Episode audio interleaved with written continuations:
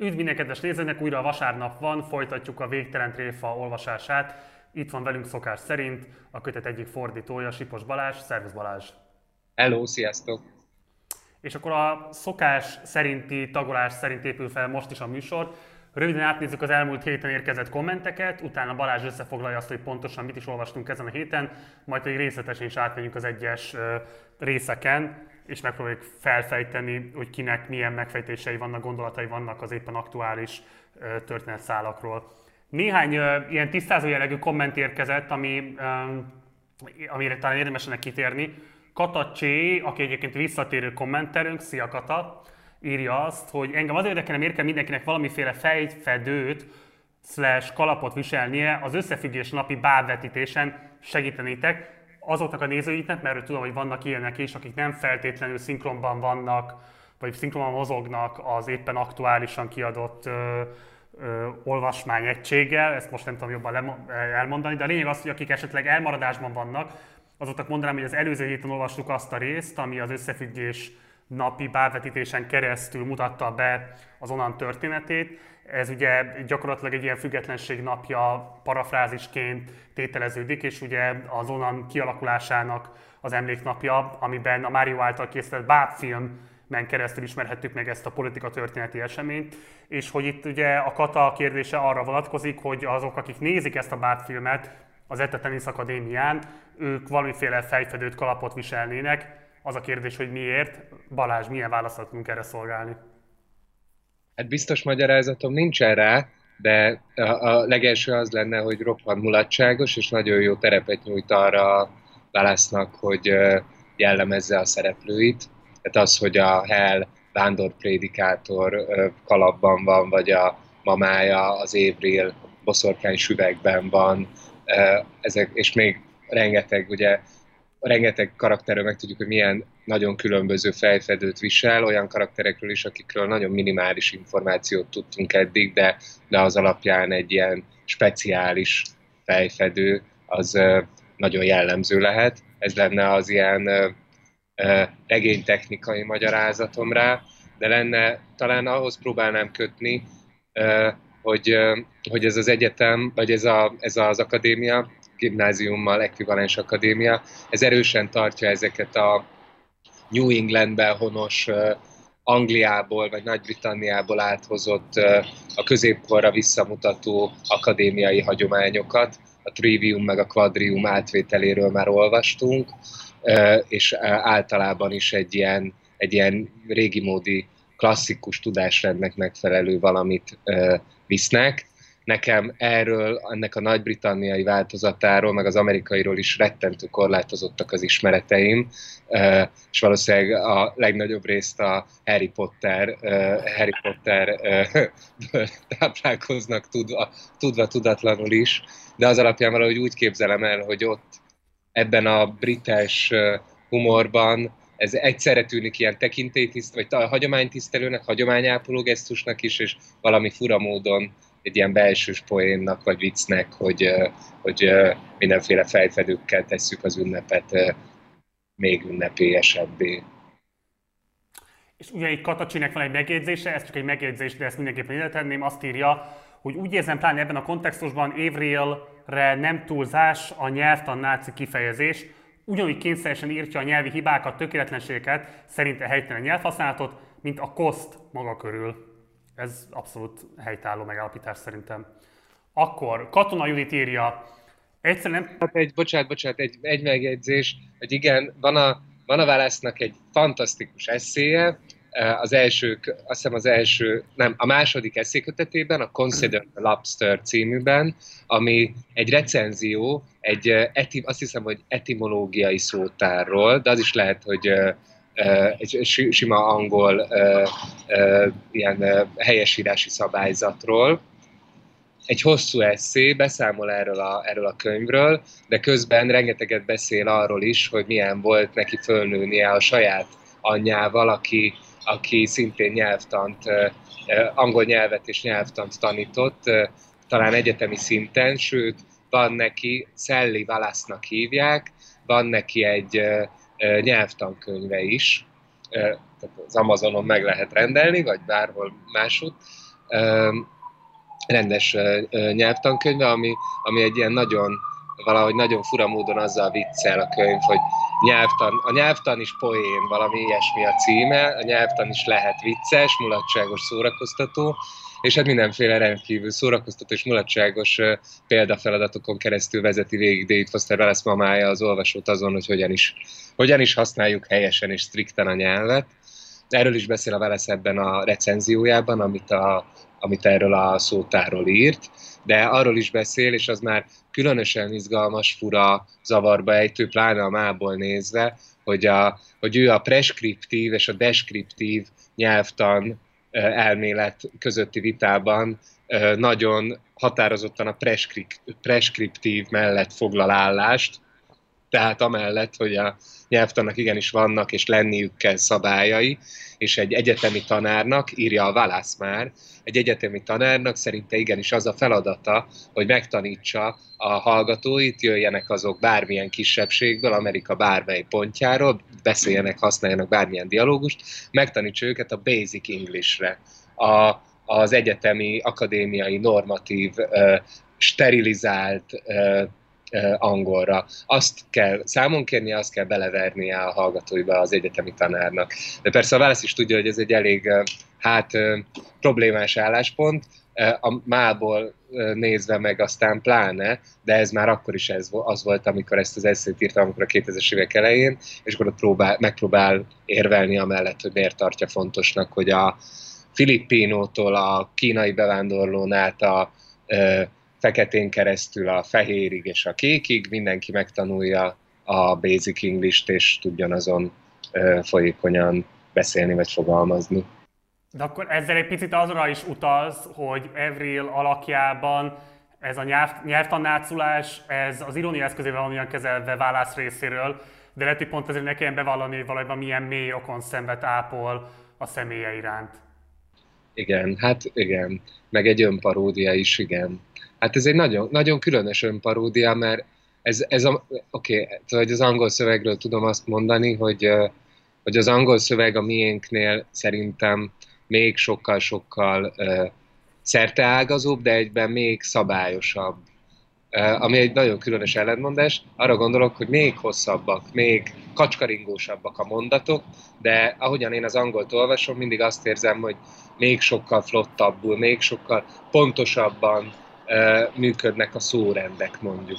A mi szövegünkben a szórendek néha az én érzésem szerint csúszkálnak, kicsit olyan néha, néha, néha hát néha, néha, néha ügyetlennek érzem, de ez az angolban egyáltalán nincs, annak ellenére, hogy bárme, bármennyire elszaladjon egy-egy mondat, mindig azt, azt érzi az olvasó, hogy iszonyatosan kézben van tartva, szabályozva van az a nyelv, ami ott beszélődik. Szóval, hogy, hogy, hogy igen, ez, ez nem is csak egy ilyen személyi szimpátia mondjuk Évril felé, hanem, hanem, hanem a válasz mindenképpen egy olyan író, aki a, a nyelvtan helyességére, a szórendek pontosságára, vagy a precíz, precíz jelző vagy névmás használatra kiemelten nagy hangsúlyt fektet. És erről sokat emlékeztek is meg az ő szerkesztői különböző folyóiratoktól, hogy, hogy valahányszor leadott egy-egy cikket, még a végsőkig javítgatta, vagy csiszolta, vagy kérte számon, hogy nehogy bármiféle nyelvhelyességi hiba benne maradjon a szövegben. Hát, hogy egy ilyen szinte már-már egy, egy, ilyen, egy ilyen paranoiás, vagy, vagy valahogy nagyon felfokozott figyelmet tanúsította az iránt, hogy a, hogy a szövege az nyelvhelyességileg nagyon-nagyon rendben legyen. Azt hiszem hasonló szerkesztő élményekről a mi környezetünkből a mércések tudnak beszámolni egy-egy Tamás Gáspár Miklós eszé szerkesztése során, ahol minden egyes veszőnek, írásjelnek, dölt, nem dölt, félkövér, nem félkövér, idézet, idézőjel használ, stb. Tehát minden ilyen írásjelnek felfokozott, vagy hát nyilván a Gazsi saját megfogalmazása szerint helytálló jelentése van. De hogyha már egy, egy picit belementünk, akkor légy szíves, ezt bontsuk ki a nézőknek egy-két mondat erejéig csak, hogyha mondjuk magyar viszonylatokban kéne ezt leírni, akkor egyébként a preskriptív, deskriptív nyelvtani megközelítések szempontjából egyik vagy másik iskolában mondjuk milyen írókat sorolnál te be, tehát melyik irányzatot ki képviseli szintén a legeklatánsabban a magyar irodalom elmúlt, nem tudom én, fél évszázadában. Igen, van a Nádasnak egy eszéje az Évkönyv című könyvében a Hajas Tibor nevű avantgárd szerzőről. Ez, az avant, ez egy, nem tudom mennyire ismerik a nézők, a Hajas Tibor egy performance művész volt a, hát, azt hiszem a 70-es, 70-es években, Igen. talán jól mondom, de uh, irodalmi szövegeket is írt, és uh, volt egy, egy, egy van egy lenyűgöző szövegkáprázat, vagy Szippa Bárdó című döbbenetes 50 oldalas szövege, ami egy ilyen, talán manapság ilyen autofikciónak neveznénk, de ez egy erősen felfokozott, nagyon erotizált, The Sad Market idéző brutális szöveg, és a Nádasnak ez az évkönyvbeli kis eszéje arról szól, hogy a Nádas elolvassa ezt a hajas szöveget, és elkezdi a nyelvhelyesség alapján kritizálni. Ami nagyon paradox, nagyon fura, számon kér rajta bizonyos olyan, olyan nyelvtani megoldásokat, amik hát olyan megmosolyogtatónak hatnak, hogy ilyesmik vannak számon kérve egy olyan szövegen, ahol embereknek a fejét letépik és bele gyömöszölnek nemi szerveket ezekbe a fejekbe. A nádas viszont azt mondja, hogy ott igenis kell egy tárgyrag. Hogyha nincs ott a tárgyrag a mögött a szó mögött, akkor ez a mondat érvénytelen. Tehát egy ilyen, egy ilyen fajta szabálykövető, szabálykövető perspektívát érvényesít a hajas szövegén. Azért ezt hozom föl, mert ez tényleg nagyon eklatáns példa arra, hogy, hogy, hogy valaki látszólag legalábbis nagyon inadekvát helyen kérjen számon nyelvhelyességi, nyelvhelyességet.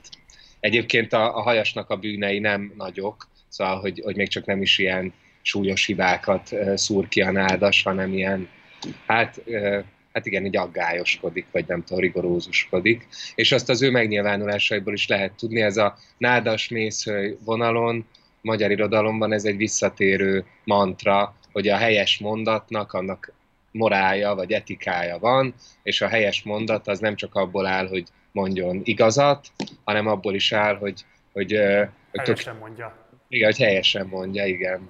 És erről, erről nekik mondjuk viszonylag sok uh, szövegük is, főleg a nádasnak szól arról, hogy, hogy, a, hogy, a, hogy a magyar mondatritmus az hogyan működik, hogy, a, hogy mikor milyen írásjelet szabad vagy nem szabad használnunk, de mondjuk a nádas az annyiban, mert ilyet a nádasnak vannak egy kicsit ilyen elszálltabbnak tűnő uh, fixa ideái is, például, hogy szerinte kérdő és felkiáltó jelet nem, nem, nem lenne szabad használnunk írásban.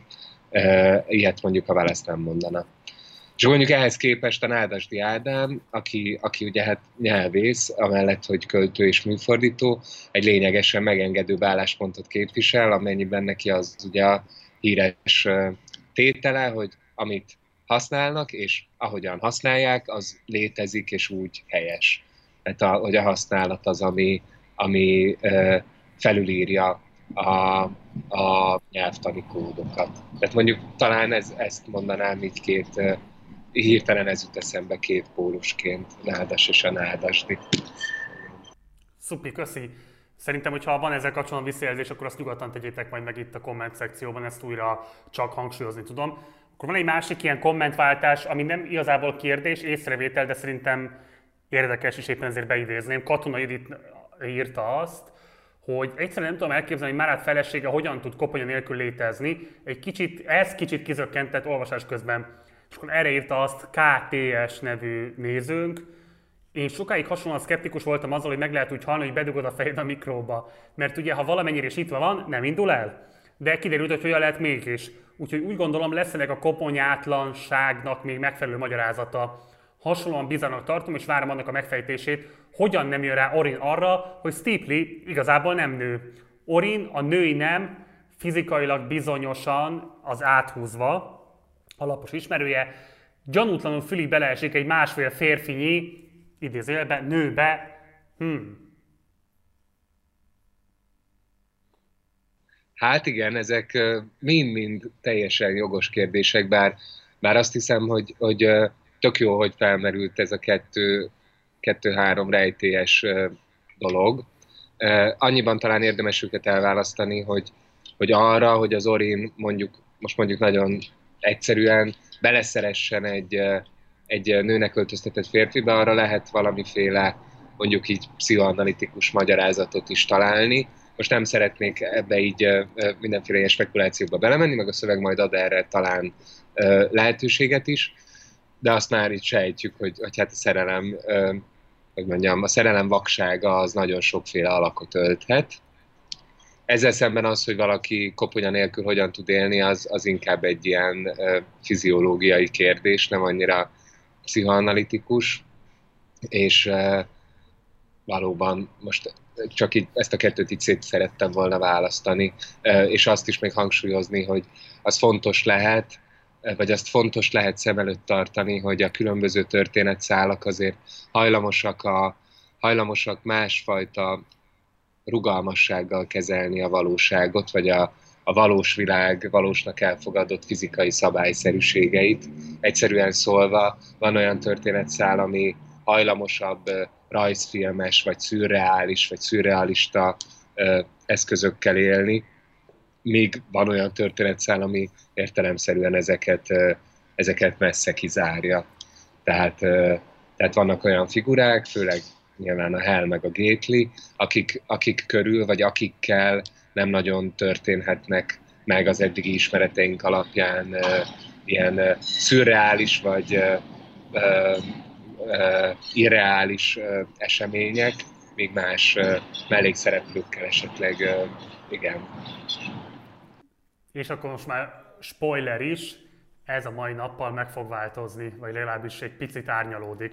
Még két gyors kommentet behoznék, az egyiket csak Kerper Fronius Áron írta, miszerint végre túl hosszú volt ez a két hét tréfa nélkül, tök jogos, de igazából csak azért idézem be, mert nekem az jutott eszembe, és ez vicces, hogy itt az adásban mondom el, de hogy Áron, légy szíves, írjátok majd meg, hogy megkaptátok-e végül a nyereményköteteteket, vagy sem, mert őszinte leszek, ezzel kapcsolatban nekem van elmaradásom, ezt nem követtem le, úgyhogy légy majd írjátok be, hogy megtörtént-e az átadása a kötetnek, a köteteknek, de a többiek is egyébként, akik kaptak nyereménykötetet, azok ezt majd jelezzék, legyenek kedvesek. És akkor egy utolsó komment, Tóth Csonté, ami egy nagyon izgalmas nézői stratégiára világít rá, vagy pozícióra. Azt írja, hogy nem olvastam, de a műsorlét meg szoktam nézni, amikor még kommentekre, meg emberekre reagáltok, az jó. Úgyhogy egy kicsit azért is kérdeztem bele a nádasdi, nádas viszonylatba, preskriptív, deskriptív magyar viszonylatokba, hogy akkor esetleg azoknak a nézőinknek is adjunk valamit, akik nagyjából eddig a pontig követnek minket, és most majd el fognak kapcsolni, tőlük elbúcsúzunk, és akkor a többieknek pedig Balázs, légy szíves, foglald össze, hogy pontosan mit olvastunk ezen a héten. Oké, okay. de előbb megjegyzem, hogy ez nagyon tetszik, hogy valaki Nekem is. Csodálatos. Tök jó. Köszönjük. Na jó, szóval ezen a héten főleg Gately volt azt hiszem a, a, a követett szakasznak a középpontjában. Az ő életébe, emlékeibe, az AA-s autoritásaival való viszonyába nyertünk betekintést három különböző nagyjából egyenlő hosszúságú szakaszon keresztül, de ezeket egyéb történetszálak is tagolták. Méghozzá olvastunk egy rövid, elég enigmatikus és mindenképpen figyelemmel kezelendő szakaszt Hel egy újabb rémálmáról, ami a fogvesztésről szól, illetve itt történik valami közte és Mario között, amiről mindjárt beszélni fogunk, ami nagyon-nagyon fontos, de egy kis el van rejtve a szövegben. Ezután olvastunk egy hosszú leírást végre egy etás edzésről, egy hajnali teniszedzésről, ahol a, az, a fiú A10, U17, U18-as fiú A csapatnak, tehát a legjobb, az ETA legjobb, legidősebb fiú játékosainak egy edzését követhettük végig, tudhattuk meg, hogy akkor most végül is hogyan néz ki egy darab olyan edzés, amiből ők részt vesznek naponta kettő nagy hármon, és amik nagyon döglesztően fárasztóak. Ez az edzés egyébként közvetlenül a, a, az összefüggés napi gála másnapján zajlik, egyben az Eszkaton, a végzetesen sikerült Eszkaton hétvégéjének a hétvégéjét követő legelső hétfőn. Nagyjából ugyanott, ahol ez a végzetes eszkaton meccs, vagy eszkaton parti lezajlott 150 oldallal ezelőtt. Ezután olvasunk egy újabb Marat Steeply epizódot, akik még mindig ott szobroznak fönt Arizonában a sivatagi dombnak a tetején, ahol egy különös 70-es évekbeli kanadai laboratóriumi kísérletről, kísérletet idéz föl Steeply, reagálva Marat korábbi érvére, mi szerint, ugye ez volt, itt hagytuk el őket legutóbb, mi szerint Márát azt mondja, hogy az amerikaiak csak azért félnek a szórakoztatástól, és azért félnek a, a kvebeki kerekesszékes terroristáktól, mert valójában nem bíznak abban, hogy a szabadnak tekintett állampolgáraik ne választanák szabad akaratukból azt a szórakoztatást, ami annyira kegyetlen, hogy megfosztja őket a szabad akaratuktól. Erre reagál Stipri ezzel a, ezzel a ezzel a kísérlettel, vagy ennek a felemlegetésével. Végül pedig az antitoáfi vérekről olvasunk egy, egy novellának is beillő, nagyon különös kis szövegrészt, azokról az antitoákról, akikről már korábban többször szó volt, majd jelezni fogom, hogy mikor volt róluk korábban szó. Ennek a résznek egy Lucien, a Lucien Antitoá nevű antitoá fivér a főszereplője, ketten vannak az antitoák, másikat Bertrandnak hívják, a rész az arról szól, hogy megtámadják őket a kerekes székes ter- terroristák, és őket kivégzik. Nem effektíve őket támadják meg, hanem a szórakoztatásnak a mester patronját keresik náluk. Tehát ezeket olvastuk, és még egyszer jelzem, mindez végig össze van szőve Gately, Gately történetével. Gately története az nem csak a jelenben zajlik, hanem egyrészt nyomon követjük, hogy éppen itt most a Dipen biztonsági alsó nemű évének novemberében mi van vele, de emellett visszatekintünk a, az elmúlt egy-másfél évére, amióta bevonult az AA-ba és tiszta lett, és emellett elkezdünk még jobban visszamenni Gétli múltjába, itt ennél a szövegrésznél eddig legelőször egészen a gyerekkoráig. Ennyi. Igen. Jó, akkor kezdjünk bele a Szarügy, de akkor se ihatsz csoporton keresztül az EE Isten fogalmának az átbeszélésébe. Ugye itt, ami nekem nagyon izgalmas volt ebben a szövegrészben, hogy ugye pont amiatt, hogy egy ilyen rettenetesen mechanikus, nagyon rigorózus, monoton és repetitív rendszer az, amit kialakít az EE, és amire a mechanikus elsajátítására és ismétlésére és gyakorlására szorítja rá a leszokni kívánókat, vagy a leszokásban segítséget kérőket, hogy itt van egy olyan kivitétel, amit én nem gondoltam eddig végig, mert én egy alapvetően nagyon materialista megközelítésű történetet gondoltam az éjét, hogy nevezetesen itt van egy olyan kitétel, hogy bármilyen Isten fogalommal behelyettesítheted azt a felsőbb autoritást, amihez tulajdoníthatod ezeknek a különböző cselekményeknek vagy cselekedeteknek a repetitív ismétlését. Tehát lényegtelen, hogy milyen módon magyarázod meg magadnak, hogy értelmet nyerjen a cselekvés sor, hogyha önmagában amiatt nem nyer értelmet, mert hogy megmenti az életed, akkor igazából az éj ebből a szempontból semmi fajta előírással nem szolgál, bármilyen Isten fogalommal megközelítheted a leírtakat, vagy a, vagy a gyakorlat egészét. Nincsenek különösebben semmi fajta elvárása támasztva a te Isten fogalmad, a te autoritás fogalmad felé.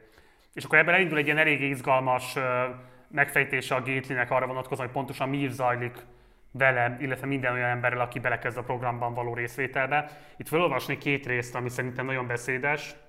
Szóval van itt egy rész, ami szerintem, pontosabban két rész van, amit fel szeretnék olvasni. Az első, tíz hónapig koncentrált és elmélkedett, mint állat, és még mindig csak ennyit fog fel az Isten dologból, Nyilvánosan a kőkemény és fenyegető kinézetű é és közösség színe előtt kvázi egyszerre gyón és panaszkodik, hogy úgy érzi magát, mint egy patkány, aki betanulta a sajthoz vezető utat a labirintusban, és most így mászkál rajta fel alá, mint egy, hát, patkány. A metaforájában ugye a sajt volna az Isten dolog, amihez ugye hozzá kellene valamilyen módon férni, csak ugye itt az a kérdés, hogy létezik-e ilyen fogalom, vagy ez igazából, tehát hogy azt pontosan tudjuk, hogy az EE nem támaszt egy ilyen fogalmat, nem képez meg egy ilyen fogalmat a résztvevők felé, de hogy van-e egyébként valami, amiben mindenki beleprojektálhatja a saját maga autoritás és Isten fogalmát, amit elrejt az éj, mint a sajtot a labirintus? Na ez a nagy kérdés, ez a nagy feladvány itt talán. És akkor van még egy részlet, amit szívesen felolvasnék, de előtte gondoltam, hogy erre esetleg reagálj Balázs. Igen, igen, igen, igen, erre megpróbálok reagálni. Szerintem itt két fontos mozzanat van.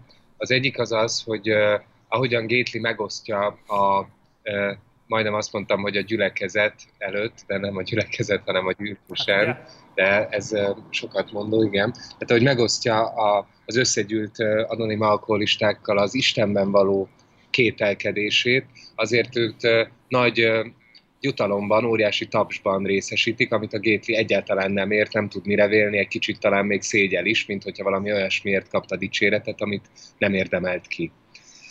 És azt hiszem, hogy először arra kell rákérdeznünk, hogy miért van az, hogy az egész kongregáció díjazza azt, hogy valaki a kétségbeesett kétségeiről, az Istenben való kétségéről ad hírt mert tulajdonképpen ezt teszi Gétli, azt mondja, hogy ő nagyon-nagyon akar hinni, de, de, a, de semmit nem tud felsőbb hatalomként megképezni maga előtt. Azt mondja egy picivel később, hogy mert ha fel akar fogni valamit, amihez tényleg őszintén imádkozhat, ő folyton ezt érzi, a semmit azt mondja, amint imádkozni próbál, megképződik a lelki vagy milyen szemei előtt egy ilyen képszerűség, hogy az imájának ezek az agyhullámai, vagy miei így mennek, mennek kifelé, és nincs ott semmi, hogy megállítsa őket, csak mennek egyre kijebb. Így áradnak az űrben, és túlélik őt, és csak mennek a nagy semmibe, és sosem érnek el senkit, vagy semmit, nemhogy olyan valakit, akinek füle is van, aki mozdítaná is a füle botját, olyat meg pláne kurvára nem kicsit felhúzta magát, közben meg szégyelli is, hogy erről beszél, ahelyett, hogy áradozna, milyen kurva jó újabb napokat szer nélkül végigcsinálni, de ez van. E, és ugye ezért kap egy óriási tapsot, és e, szóval ez az egyik, amit szerintem érdemes itt kiemelni, hogy, hogy, e, hogy itt azt díjazzák, e, azt hiszem, hogy, hogy, hogy tudjuk értelmezni, hogy mit díjaznak, azt díjazzák, hogy, hogy ez nem egy egyszerű ateizmus, hanem ez már egy, hanem ez, hanem ez egy kételkedés, ami, valahogy a hit útján, jelentsen bármit a hit útja, egy lényegesen előrehaladottabb, reflektáltabb, összetettebb szakasz, mint amikor az ember egyszerűen nem gondolkodik azon, hogy létezne felső hatalom vagy sem. Mert a Gétli arról, arról számol be, hogy a gondolatai folyamatosan e körül a semmi körül cirkulálnak. És nagyon, tehát hogy ez a semmi, ez semmi, vagy Isten, az, az tulajdonképpen innentől fogva már megállapíthatatlan, hiszen, hiszen ő a hiten gondolkodik, vagy a felsőbb erőnek a létezésén gondolkodik, akkor is, hogyha nem tudja ezt a felsőbb erőt, vagy Istent, vagy bármit valamiféle képben, vagy allegóriában megragadni. És ez az egyik, ami, ami kiemelendő, és ez nagyon, tehát ez az egész gyakorlat, ez nekem mindig, már talán mondtam is korábban, ez a Pascali Isten fogalomra, erre, erre, a, erre a kételkedő Isten, ké, igen, kételkedő Istenhitre mutat vissza, ami azt mondja, hogy, hogy mivel bizonyosságot nem szerezhetünk arról, hogy az a semmi, az semmije, vagy valami, vagy hogyha valami, akkor, akkor, akkor megnevezhető-e, mint valami, vagy mint valaki, vagy pedig egy puszta semmi, vagy nem is létezik, tehát e, e felől nem lehet soha bizonyosságunk, mondja Pascal, annyit tehetünk, hogy gépiesen, mechanikusan ismételjük azokat a rituálékat, azokat a gyakorlatokat, amik, amik, amik ennek, a, ennek a bizonyos istenhitnek a, a földi gyakorlati megnyilvánítói.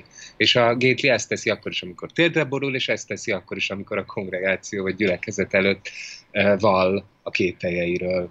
Istenről beszél, arról beszél, hogy nem tudja, hogy létezik-e vagy sem, de ezt nem ismétlem el újra. Ez van az egyik, amit kiemelnék ezzel kapcsolatban, de mielőtt a másikat mondanám, esetleg Marci reagálj, hogyha van ehhez valamit. Nekem az nagyon érdekes és bizonyos szempontból beszédes is, hogy hogy ez a végső értelme az éjnek, ez nem a, a józanság állapota, vagy a szertelenség állapota, mint olyan, hanem hogy valami olyan okot keres a gétli nagy erőkkel és egyébként nagy el, elszántsággal, ami ennél valamivel több indokkal szolgál arra, hogy mire is szolgál ez az egész.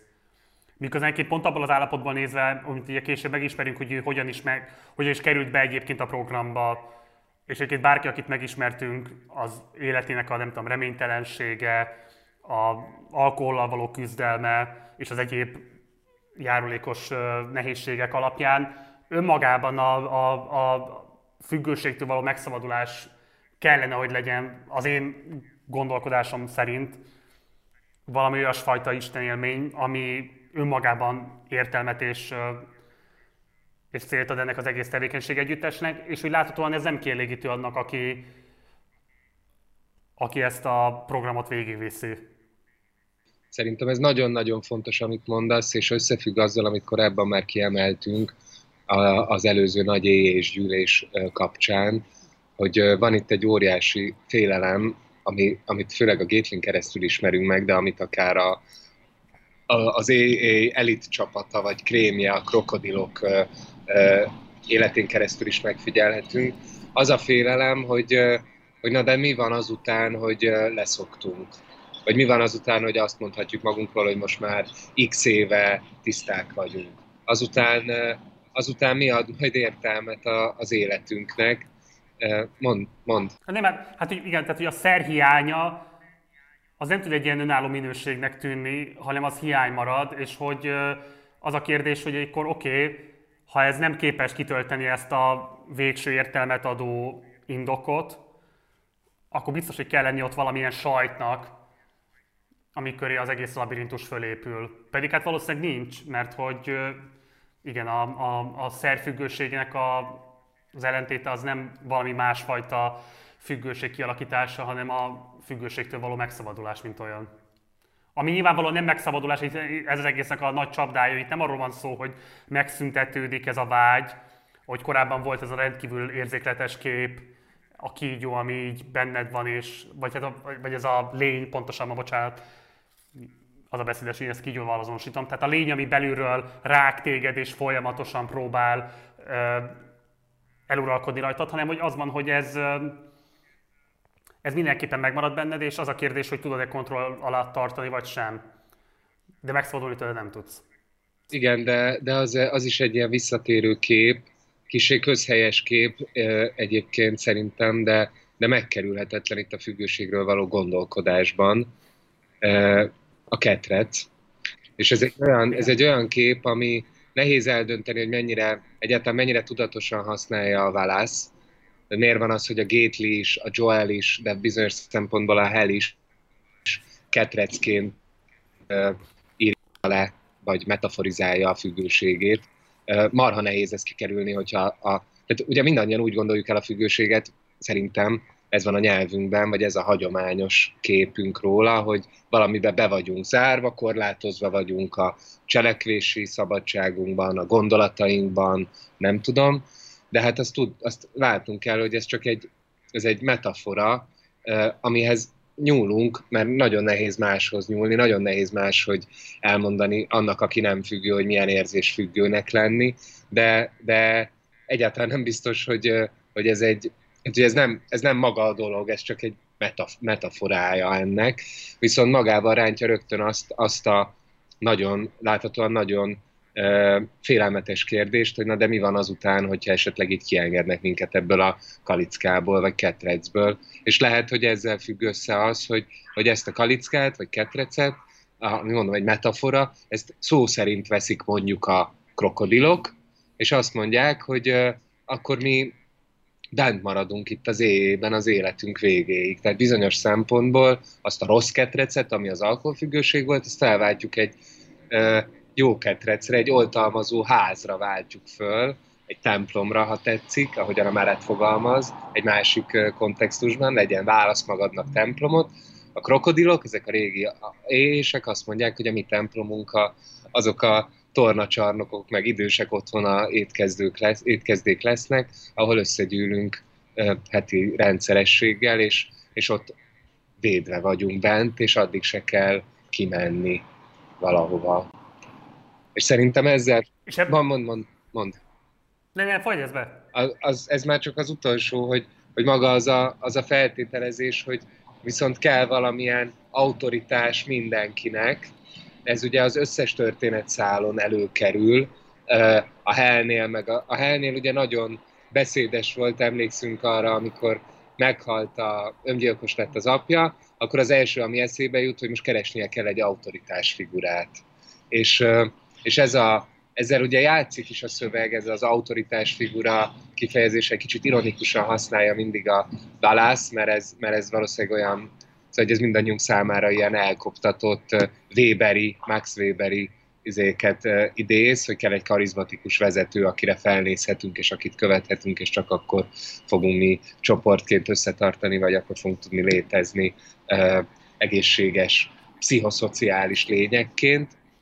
De hogy de ez a, ez a gondolat itt is, egy ilyenben is visszatér, ahol a, a Gately tulajdonképpen az abszolút autoritást keresi Istenben, vagy abban a semmiben, arra vágyik, hogy meglegyen az Úr, a, a nagybetűs Úr, aki, akit mindenen árkombokron át követni lehet, de mivel az, arról folyamatosan letiltják őt, tehát nem segítenek neki abban, hogy bárhogyan e, megszemélyesítse ezt a felsőbb hatalmat, ezért aztán ugye erre is talán emlékszünk, autor, abszolút autoritással akarja felruházni azokat, akik ott vannak körülötte az éjén belül, vagy az emetházon belül. Itt ugye majd később olvassuk ez a Pet Montesian, a, a személyi tanácsadója, a, az Eugenio Martinez és a francos Francis, az a krokodil, aki a, aki a, a szponzora lesz az éjjében. De ők mindhárman, vagy hárman közül egyik sem alkalmas arra, hogy egy ilyen abszolút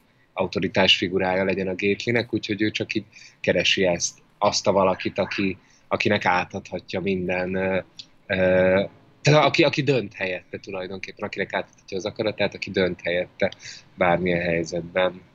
Tehát valahol, és, és mint hogyha erre lenne kitalálva az én mondanám én ez alapján a regény alapján, a válasznak legalábbis, mint hogyha ez lenne róla a kép, hogy abban vezessen, vezesse az oda betérőket, hogy egy, egy új urat, vagy egy új mestert találjanak maguknak, egy új autoritást találjanak maguknak, akivel dialógusban újraépíthetik a személyiségüket. És azt hiszem, hogy ez, ez a felfogás, erre mondjuk, ha ez így is van az éjében, erre mondjuk úgy akaratlanul is rímel az, hogy egy pszichoanalitikus kúra hogyan néz ki, eh, ahol szintén ugye az egy alaplépés, hogy az analitikust a, a páciens egy, egy teljes autoritással ruházza föl, és bele dialógusban építse magát újra. Egy kérdést engedj meg, mert ez engem nagyon foglalkoztat. Részben azért is, mert nyilván ezután, a szövegrész után majd következik az etával kapcsolatos ismereteinknek a bővülése. De mi ne ugorjuk át ezt, mert ide is lesz majd még további egy-két szál, amit szerintem érdemes lenne, mielőtt még rámegyünk az etára tisztázni. De most kifejezetten az éjénél megmaradva, hogy itt szerinted inkább az a szándéka válasznak, hogy ezt nem tudom eldönteni, az a szándéka inkább, hogy ugye van ez az általános intézménykritikája, és hogy itt az gyűlések és az éj működését összefüggésbe hozza a katolikus egyház működésével, és létrehozza ezeket az analógiákat a katolikus egyház és az éj között, és ezen keresztül ezt az egész intézményi, tehát a vallási intézmény, mint olyat illesse kritikával, vagy egész egyszerűen arról van szó, hogy ez mutatja az intézmények erejét, hogy mondjuk egy olyan ezer éves intézmény, rendszer, igazából arról kell beszélnünk a katolikus egyház esetében. Tehát arra játszik rá inkább a válasz, hogy azt mutatja be, hogy mennyire formálja és determinálja az intézményről, mint olyanról való gondolkodásunkat egy olyan alapintézmény, mint a katolikus egyház, és hogy például mondjuk egy olyan kezdeményezés, ami alapvetően emberek ö, alkoholról való leszoktatására próbál ö, kopaszkodót, gyakorlatot, praktikus tudásokat átadni, tehát meglehetősen messze van attól a fajta absztrakt vallási gyakorlat együttestől, amit a katolikus egyház szabott meg a saját alapműködésül, de mégis annyira alapvető társadalmi élmény és tudás még a vallástalanok számára is, hogy egész egyszerűen determinálja öntudatlanul is nem csak magának az éjéseknek a viszonyulását az éjéhez, hanem gyakorlatilag az éjé elárulja saját intézményi tudatalattiát azzal, hogy teljesen öntudatlanul lehetséges, de mégis e- ezeket a gyakorlatokat emeli át, és ezeket a viszonyulásokat emeli át, és emiatt alakul ki önkéntelenül is az egyébként, hogy, hogy muszáj, hogy legyen egy sajt, egy végső ok, egy autoritás, egy Isten amögött, hogy megszabadulunk a szertől és józanul élünk. Nekem nagyon tetszik ez a második, amit mondasz, hogy ez a, hogy átemel egy struktúrát, mert úgy ő maga is, az éjjel is kitapasztalja, hogy, ezek a, hogy ezeket a viszonyokat egy, tehát mondjuk egy szponzor és egy szponzorált közti viszonyt kell felépíteni, ami olyan, mint egy lelkivezető és egy hívő közötti viszony, de ugyanígy nagyon szükséges, hogy legyen egy gyülekezet, aki előtt a hitaktusokat meg lehet élni, a hitvallásokat meg lehet tenni, aki díjaz, vagy aki, akik egymásnak mutatnak példát a hitbéli előmenetelükben, hogy ezekre, vagy hogy rátalál arra, hogy, hogy hetente érdemes gyűléseket tartani, hogy uh, érdemes azt mutatni a, a gyülekezet vagy gyűlések tagjainak, hogy máshol is működnek rajtunk kívül ugyanilyen intéz... Tehát, hogy mi egy ilyen nagy szétterjedt intézmény vagyunk, ahogy mondtad, és nem csak itt Boston ötödik kerületében, vagy egy ilyen kis eldugott szekta, hanem létezik egész nagy Bostonban, de még más városokban is, ami szintén arról tanúskodik, hogy ez egy működőképes intézményrendszer. Szóval hogy szerintem e, e, ez tetszik abban, amit mondasz, hogy, hogy igen, hogy ezeket így erre egy rá, mint hogyha úgy, úgy néz ki, hogy erre egy rájönnek az alapítók, meg nyilván ugye a, a, az EE esemény sora folyamán úgy kitapasztalják, hogy mit hogyan érdemes ritualizálni, de hogy valóban, hogy ez a, ez a struktúra kelti azt a közös vágyat, hogy na de akkor már tényleg lennie kell valami, valami felsőbb hatalomnak, aminek a, ha nem is mi vagyunk a földi uh, helytart, helytartói, uh, de, de ami rábáskodik fölöttünk. De ugyanígy ezt tudod, hogy uh, ami, amire szintén szokott lenni utalás, ez a legendás alapító, a csávó, akinek, aki, aki még a nevét se használta, vagy hogy is van, nem tudom, most nem jut eszembe, de hogy néha egy visszautalnak erre az alapítóra, ami szintén egy ilyen eh, nagyon parodisztikus eh, eh, vonal, tehát a mitizálásnak, hát ugye 50 éves távlatban valami te, izé, megtért alkoholistát mitizálnak, nem olyan meggyőzően, mint hogy a Jézus Krisztust mitizálja a keresztény egyház, de hogy ez is egy nagyon hasonló gesztus, amivel azért az összes vallás él. Nem tudom, ez most mennyire válasz így. Nekem ami, ami igazán tetszik ebben, ahogyan a választ leírja, és ez fontos, hogy én nem egyáltalán nem az éjéről beszélek, hanem arról, ahogyan ebben a regényben megjelenik ez. nem, nem tudok magáról az éjéről beszélni, csak erről a szövegről. De ebben azt tetszik nagyon, ahogyan így mindig így kiderül ennek, a, ennek az egyszerre megejtően és szívmelengetően barkács jellege. Hogy, hogy olyan csinált magad, együtt kitalált jelmondatok, ügyetlen jelmondatok, közhelyes tanácsadások sorozatából épül fel az egész, ami mondom számomra egyszerre olyan megejtő, vagy megmosolyogtató, de mégis szívmelengető, mert hogy valahogy de ebből a szempontból is tök analóg egyébként az őskeresztény közösségekkel, tehát hogy abszolút ez a, ez a barkács jelleg, abszolút ez, hogy még ilyen, tehát kialakult az egésznek a mitológiája, kialakult az egésznek a szokásrendszere, de még nincsenek, nincsen meg az a fajta politikai hatalmi jelentősége, mint ami később meg lesz aztán a keresztény egyháznak, ami nyilvánvalóan megerősíti a, a, a, a pozícióját a, a teljes, nem tudom, gazdasági társadalmi termelési rendben. Ilyen szempontból az éj ebben még így kívül áll, tehát nem csatlakozik hozzá a társadalmi további arrendszerekhez, de hogy közben ott van ez a potencialitás. Tehát, mint hogyha tényleg az, tehát én nem tudom nem úgy olvasni, mint hogyha egy ilyen őskeresztény közösségi analógia lenne az egészben, már csak azért sem, mert hogy nagyon erősen behozza a válaszít a, a fájdalom, vagy a megtisztulás fogalmát, ami ugye a józansághoz vezet el, és akkor itt hadd olvassam fel azt, amit a Gately keresztül ismerünk meg. Szóval ugye azt mondja a Gately, hogy valamiért nem kötik az orrodra, hogy ez a folyamat, ahogy minden jobb lesz, és te is jobban leszel, fájdalom keresztül történik, nem fájdalom mellett, vagy annak ellenére. Ezt mindig kiadják, és jönnek a hálával, meg a kényszer aluli felszabadulással, de magadtól is eljött idővel, hogy a józanság komoly fájdalommal jár. Aztán, ha már tiszta vagy és szerse kívánod, mégis legszívesebben bőgnél, vagy PP taposnál valakit a fájdalomtól, a bostoni éjések elkezdenek azzal jönni, hogy pontosan ott vagy, ahol lenned kell, meg hogy emlékezz vissza az aktív függőség értelmetlen fájdalmára, meg hogy ennek a józan fájdalomnak legalább már van értelme. Ez a fájdalom azt jelenti, hogy végre tartasz valamerre, ez már nem a függőségi fájdalom mókus kereke. És hogy ebből a szempontból egyébként kifejezetten vicces, hogy a szüdasi, vagyis a szarügy, de akkor se ihatsz első nagyon beszédesnek tűnő csoportelnevezés valójában pont a lényegről nem beszél, mert nem az a szarügy, a gately is erre utal, hogy a vágy az ital után, egy pillanat után kikapcsolt benne egy bizonyos időmennyiség eltelése után, egyáltalán is sóvárog az alkohol után, hanem itt egyrészt ez a, ez a végső értelem keresésének a, a, a, a kínja, másrészt pedig ez a fájdalom, amit maga a józanság okoz, de nem a pia hiánya.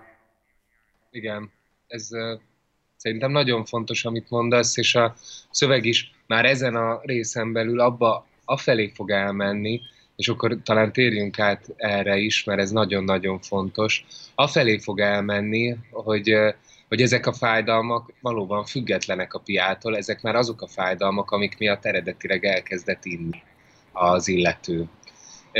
Mert ugye az történik itt a szövegben, és ezért olyan jelentős ez a legelső szövegrész, hogy a Gétli elkezd emlékezni.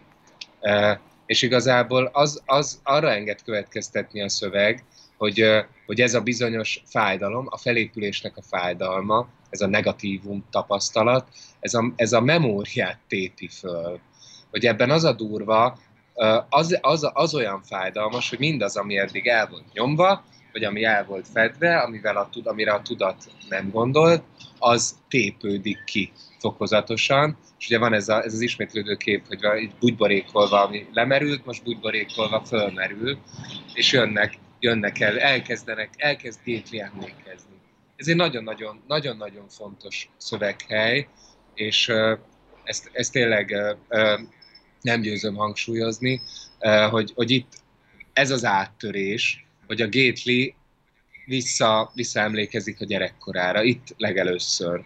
Nem akarok egyáltalán előre utalni, hogy ezzel még mennyi minden lesz, de azt hiszem, hogy azt, azt azért lehet sejteni, hogy ez nem, nem egy ilyen zárvány a szövegen belül, hanem valamit megindul.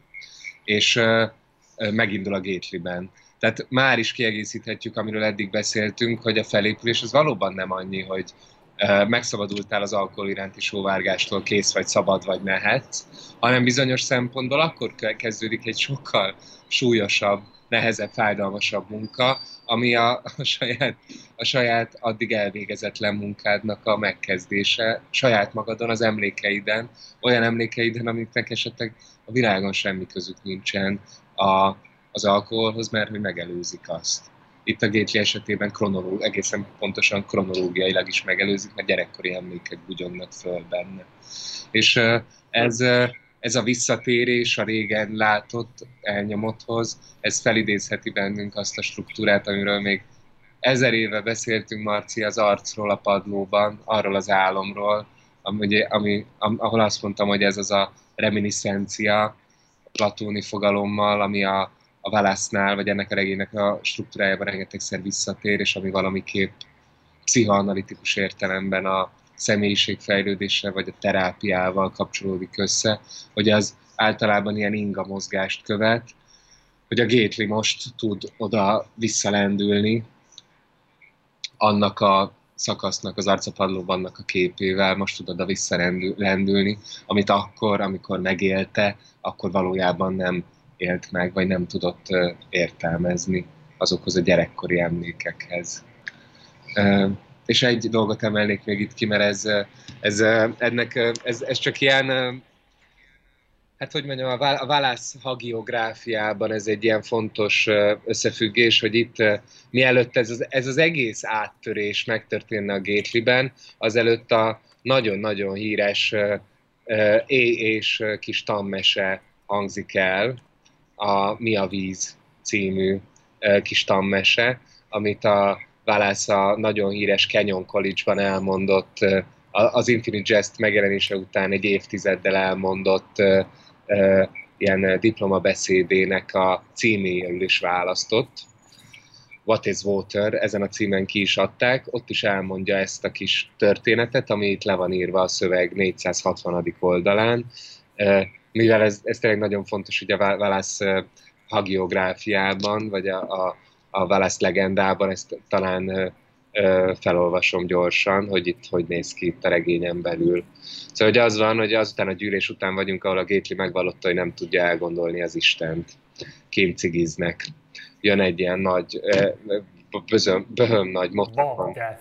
Bob Death, és Bob Death megkérdezi, megvan-e Gétlinek a halas vicc.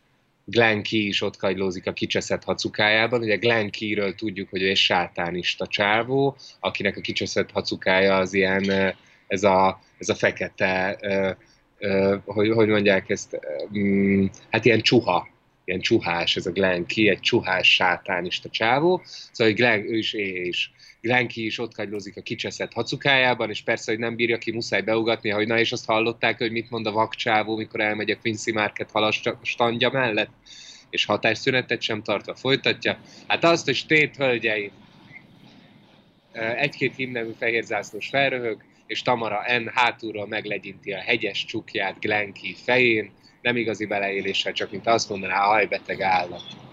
Bob Death cool mosolya megforgat a szájában egy gyufaszálat, a South Shore-i motorosoknál alap, hogy mindig minden iszonyat kúlon csinálnak, és közli, hogy nem ezt a halasat. Kocsmai kiabálásig emeli a hangját, hogy a túráztatott Harley röcögésén át is lehessen érteni.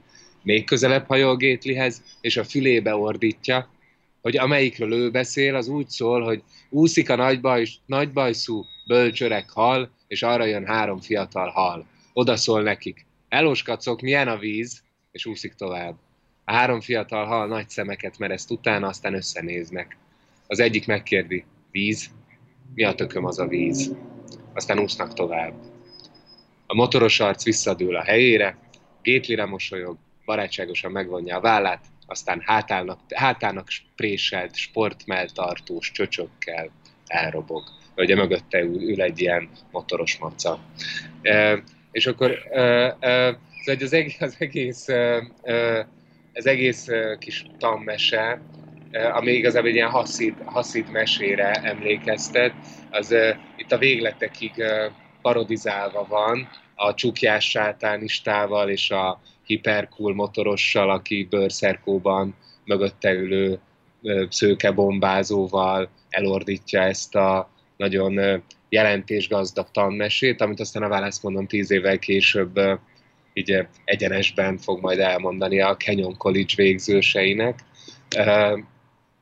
Ez egy nagyon, tehát hogy nyilván órákig lehetne itt elemezni, hogy mit jelent ebben a tanmesében ez a víz, amiről egyik hal se tud, pedig az éltető elemük. Ami, igen, de ami, ami talán egyel fontosabb, az egyrészt az, hogy ezután, hogy ezt elmondják neki, borul ki teljesen a gétli, és ahogyan el elmennek a gyűlésről, a kocsiban érzi azt, hogy sírni szeretne és megütni valakit, és aztán ezen az estén álmodik először a, a gyerekkoráról.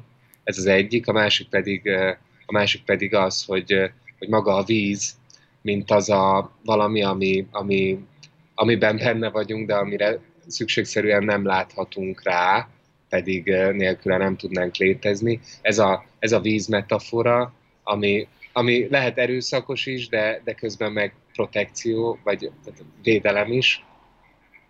Ez a metafora nagyon-nagyon sokszor, nagyon stratégiailag nagyon fontos helyeken fog majd az egész regényben, a továbbiakban is visszatérni. Rögtön ennek a kis fejezetnek a leges legvégén is, amit, amit, amit még mielőtt most már vissza adom rögtön neked, Marcia, szót, hogy tudjál ehhez hozzászólni, felolvasok. Szóval, hogy ez a, ez a kis fejezet arra a mondatra végződik, hogy a Bob Defes Braintree fogadalmi utáni éjjel Gately azt álmodja, valami óceán iszonyú mélységeiben lebeg, körülötte félhomályos néma víztömeg, vele magával egy hőmérsékletű. Vele magával egy hőmérsékletű, tehát mintha ő maga is egyé válna e-, ezzel a, az őt ringató, őt körbevevő víztömeggel, amit tekinthetünk egy, nem tudom, egy ilyen, egy ilyen magzati, az anya hasában lévő állapotnak is, de akár ennél sokkal vadabb metaforának is, vagy, tehát hogy lebeghetünk az óceánnak a közepén is, ami, ami úgy már ugye lényegesen szorongást keltő valami. És erre, mondom, erre, erre a metaforára érdemes a Gately-nél figyelni, mert ez majd még a későbbiekben is össze fog térni. Én két dolog, vagy két szempontból akartam kiemelni ezt a víz sztorit. Az első az csak egy abszolút személyes, hogy egyébként tényleg mi a tököm a víz, hogy ezzel kapcsolatban nagyon kevesen vagyunk tisztában, igen, hogy mennyire értékes a csapvíz. Én hatalmas rajongója vagyok neki, és egyébként azt gondolom, ez nem csak a halakat szokta meglepni, hogy mennyire természetszerűnek veszünk valamit, ami valójában egyáltalában nem az, és egyre többet teszünk azért, hogy ne legyen az, és évszázadokig nem volt az.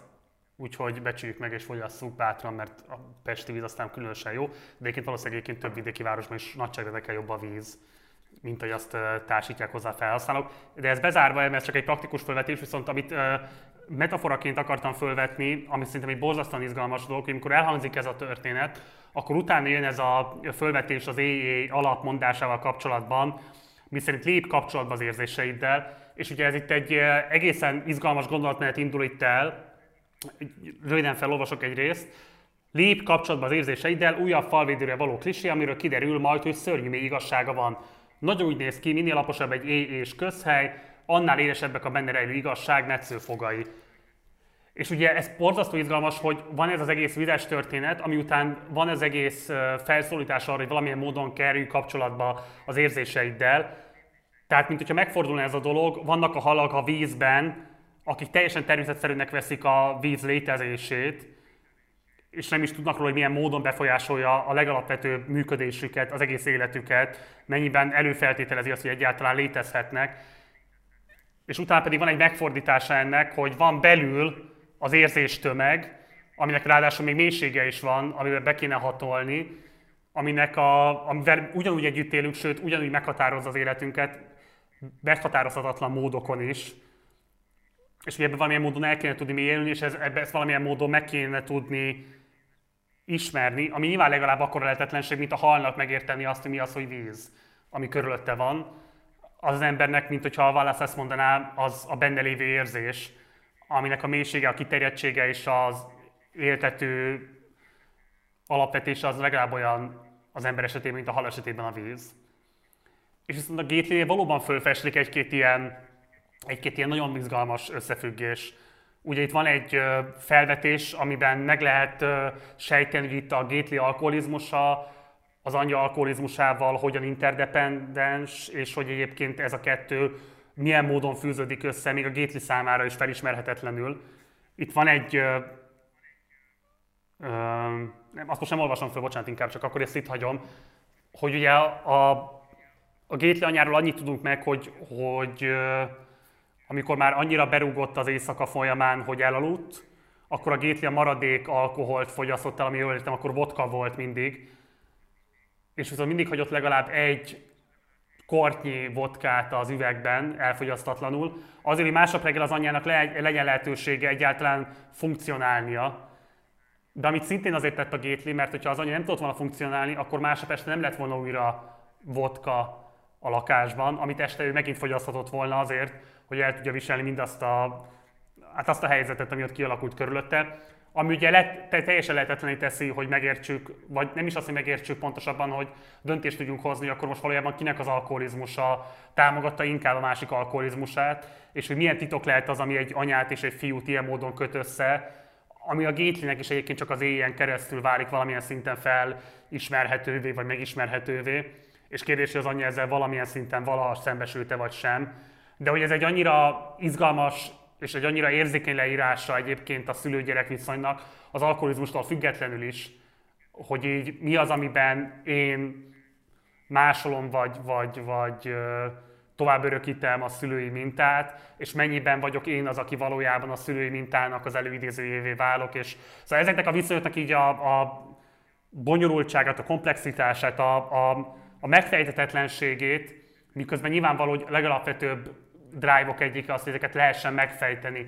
Legyen alanyállítmány tárgyállításom arról, hogy ki vagyok, legyen alanyállítmány tárgyállításom arról, hogy ki az anyám, és így tovább. És hogy ezt, ezt a szeretét se tudod, tudod megfejteni, mint hogy a szerencsétlen hal sem tudja megfejteni, hogy mi a tököm az a víz.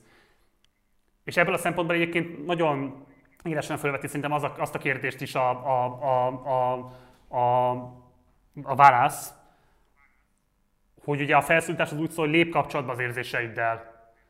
Legyél tudatában annak, hogy körülötted van a víz, de mondj le arról, hogy megérts, hogy mi a víz, mondj le arról, hogy az érzéseidet le tud írni, tudjál róluk tényállításokat megfogalmazni, de legyél velük kapcsolatban. Nekem van egy ilyen érzésem, de lehet, hogy ezt már egy picit én olvasom bele ebbe a dologba. Mindenesetre gondoltam, hogy bevetem itt, és megkérdezem, mit gondolsz róla. Nekem nagyon tetszik ez a szétválasztás, hogy, hogy az az izgalmas, hogy, a, hogy kint is víz van, ami körbevesz, véd, vagy ránk támad, életfeltétel is, de bele is fulladhatunk értelemszerűen, vagy vihar kerekedhet, és hullámoz, hullámozni kezdhet a víz, és akkor úgy megszűnik védő lenni, és inkább egy külső támadássá változik. És ekközben belül is valami, hogy a lélek is valami vízszerű, folyékony izé, amiben lesüllyedhetnek az emlékek, és amiből, ugye azt nem mondtam az előbb, az, a regény állandó képe szerint így felbugyoghatnak az emlékek. És azok ebből a belső, belső vízből bugyognak föl, és tényleg hát talán nem is azt mondanám, hogy, hogy ugyanúgy megismerhetetlenek, mint a külső víz, hanem inkább azt, hogy van valami fokozatosságuk, hogy éppen mennyi, mennyi kerül belőlük a felszínre, a víznek a felszín, a belső, a lelkünk felszínére.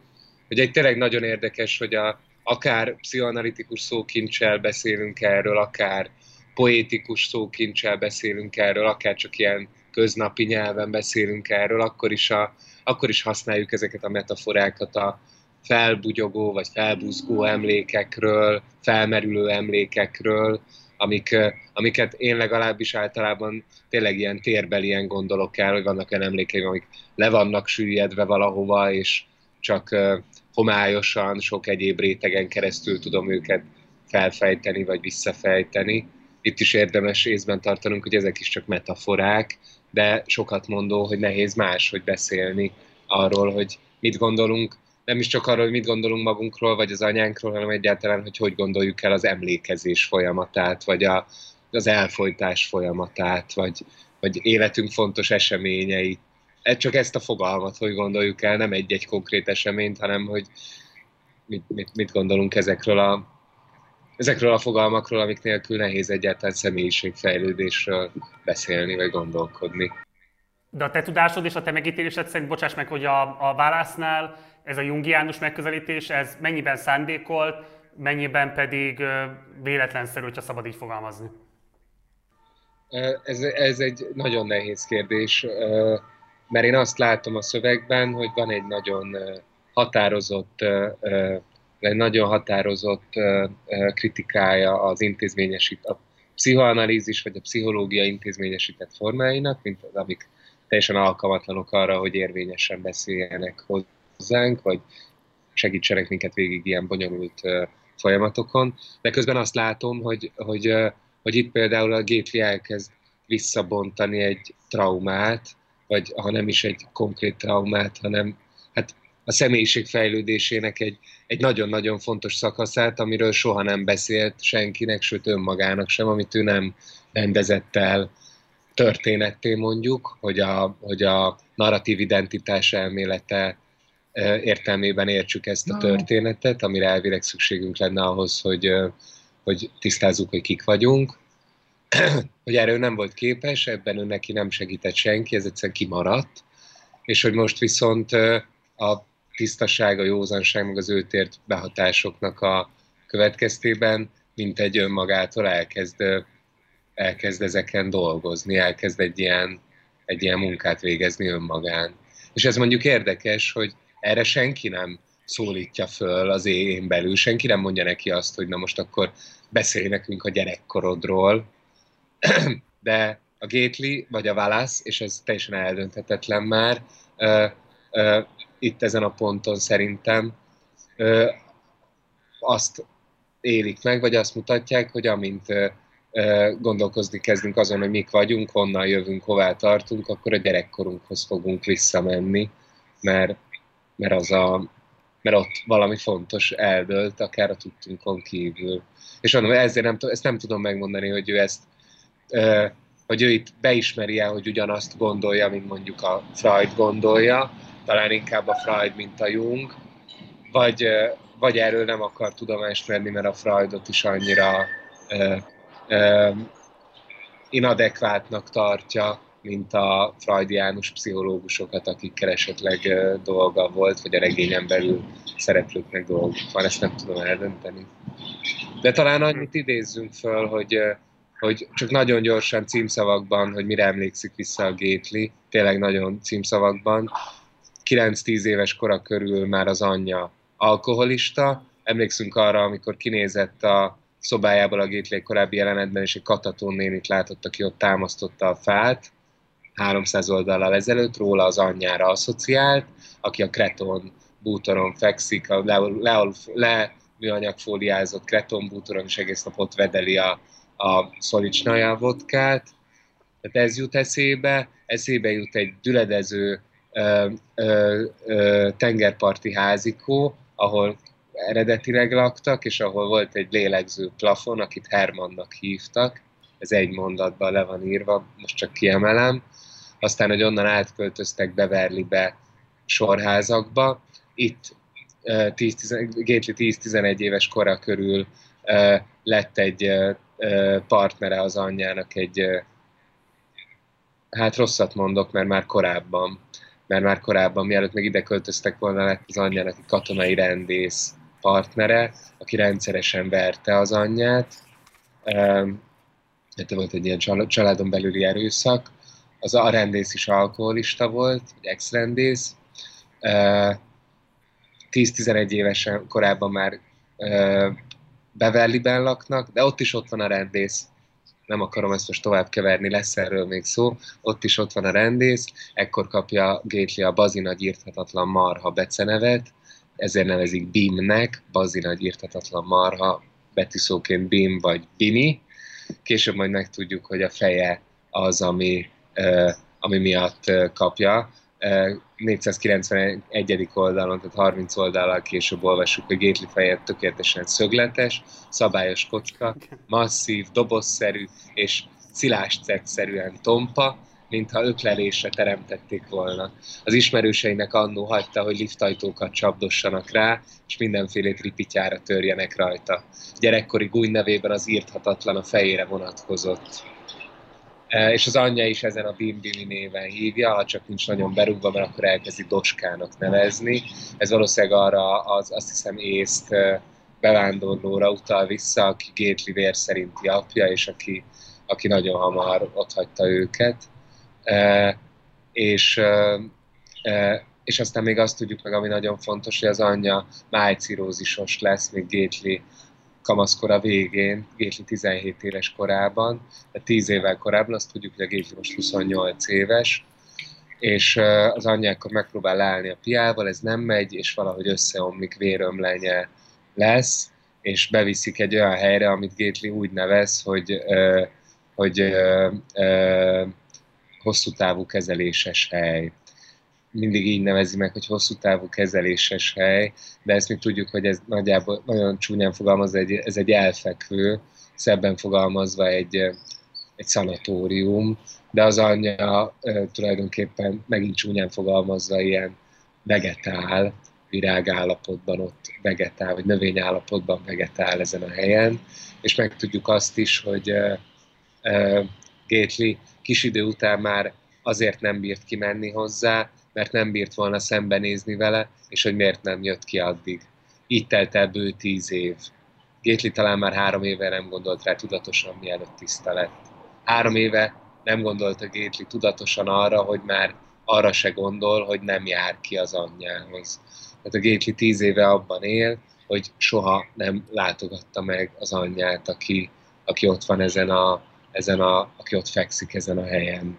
E, és ezt a, ezt a Lili mondta ma délelőtt, annyira ö, szép volt, hogy ö, szeretném itt ö, beidézni, hogy, hogy ezt nézhetjük úgy is, hogy, a, hogy, ö, hogy ez a Gétlinek a leghosszabb kifeszülése, hogy tíz éve függőben van az, hogy ő kimenjen meglátogatni az anyját. És itt ez a függőben van, ez nyilván ez ilyen nagyon, nagyon-nagyon sok jelentésű, és hogy ez a tíz éves kifeszülés, ez abban az értelemben a kifeszülés, hogy mindig beszélünk róla, hogy, hogy figurák valami megdermednek egy döntésképtelenségben, és, és ott így megáll az idő, nem tudják, hogy jobbra menjenek-e vagy balra.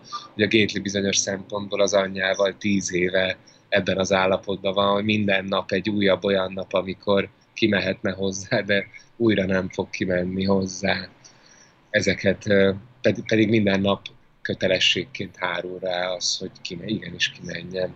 Szóval, hogy itt, itt jelenik meg ez a motivum először ezen a, ezen a szövegen belül az anyával való viszonyban.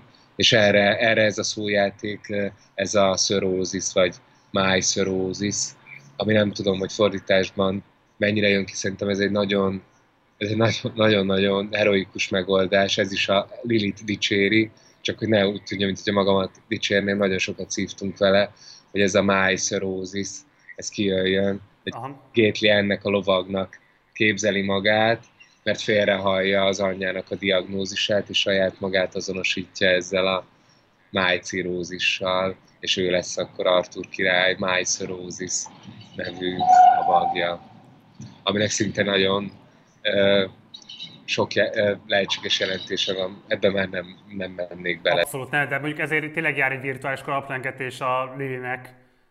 Ez valóban fantasztikus jó találmány, nagyon jó. Tehát igen, mint az Avril, én is meglengettem a kalapomat. Menjünk át a Hell álmára. Igen, igen. azért is, mert egyrészt fölvetettél ott valamit, amire nagyon kíváncsi vagyok, hogy pontosan mit értettél alatta. Két dolgot dobnák be, és akkor után, dobnék be, és akkor utána nálad van a szó. Ugye az első az, hogy itt jó ideje tudjuk azt, hogy a Hellnek van fogfájás, egyfajta szuvasodás élmény, ennek ellenére zabálja azt a szélességet ott például az összefüggés napon, amit ugye akkor nagy mennyiségben adtak át a diákoknak, ami ebből a szempontból is egy ünnepi és kivételes esemény, hogy finomított cukrokat és mindenféle egyéb ilyen szarszénhidrátokat tömhetnek magukba büntetlenül, sőt kifejezetten az intézmény pártolására. De van ez az állandó fogfájás, és van itt egy állam, ami kifejezetten úgy tér vissza, visszatérő rémámként, hogy elveszti a fogát, mégpedig kőporrá omlik, széttöredezik, szétmálik az álmában a fogazata. És akkor ugye ennek rengeteg ilyen megfejtése van, ugye a freudiánus irodalomban is, hogy ez egyszerre lehet a impotencia, férfiasság elvesztése, kontroll elvesztése, rengetegféle értelmezése van a, a fog elvesztésének a pszichoanalitikus irodalomban, esetleg majd erről beszéljünk, hogy pontosan milyen értelmezések játszhatnak itt szerepet. De ami itt fontos, ugye, hogy itt jön be ez a helyzet, ami a Márióval kialakult, hogy ugye a Mário ne alszik most a körletben, mert hogy próbálkozik Madame Pszichózis műsorát hallgatni, ami nincs.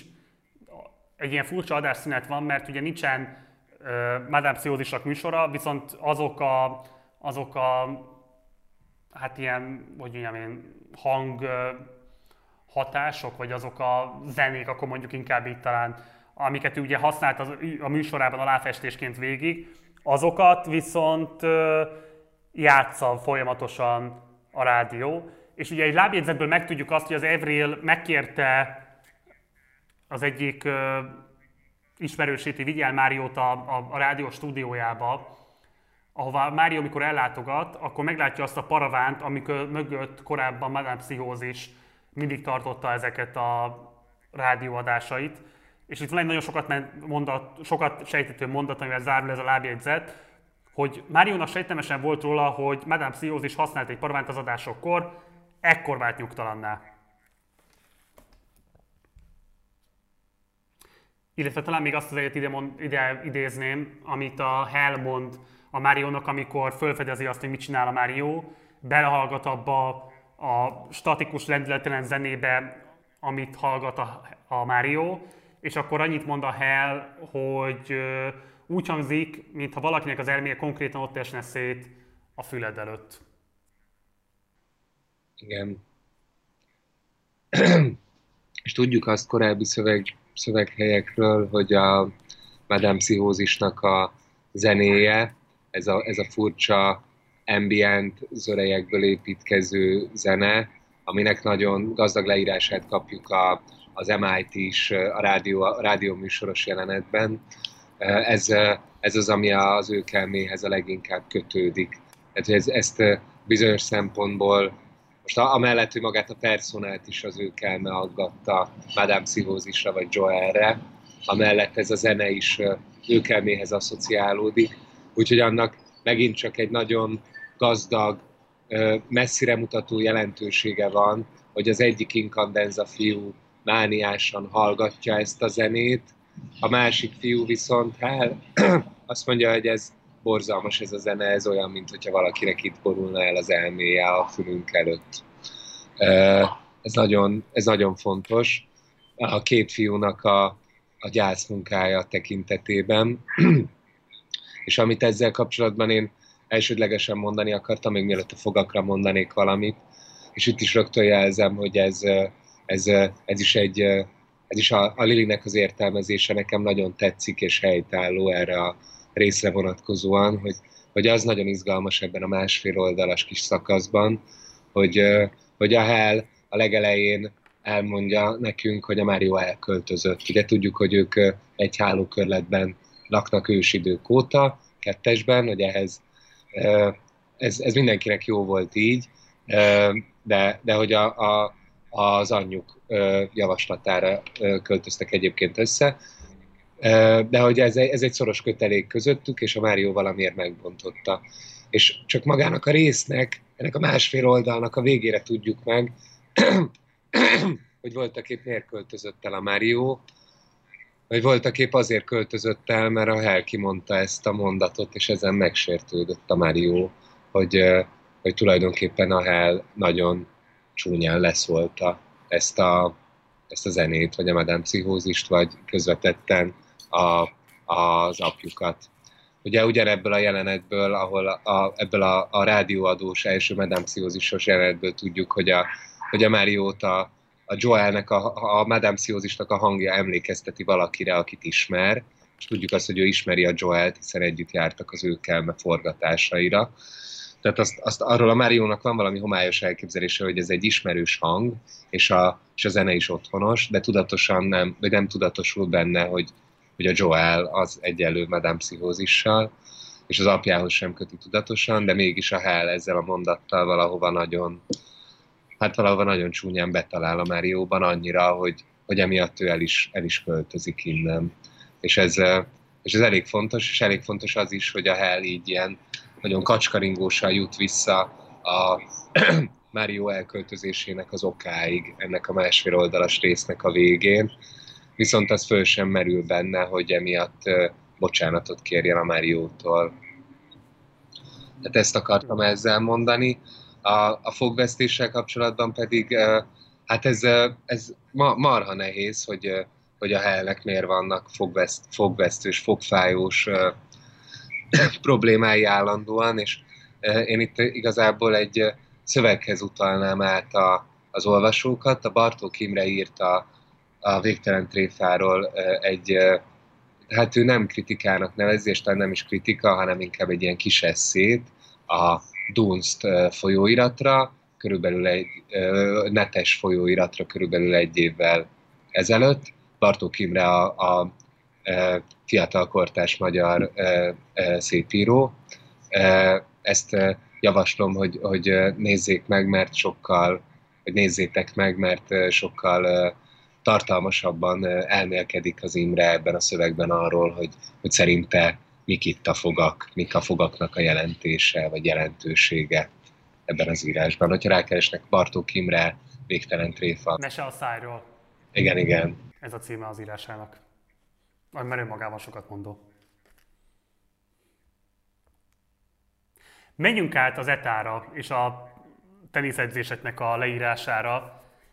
Mégpedig azért is, és akkor rögtön belevágnék a közepébe, a, azt írja a szöveg, hogy 14 fölött kitartani itt, mármint az etán belül, annyi, mint immunizálódni a stáb alázásaira.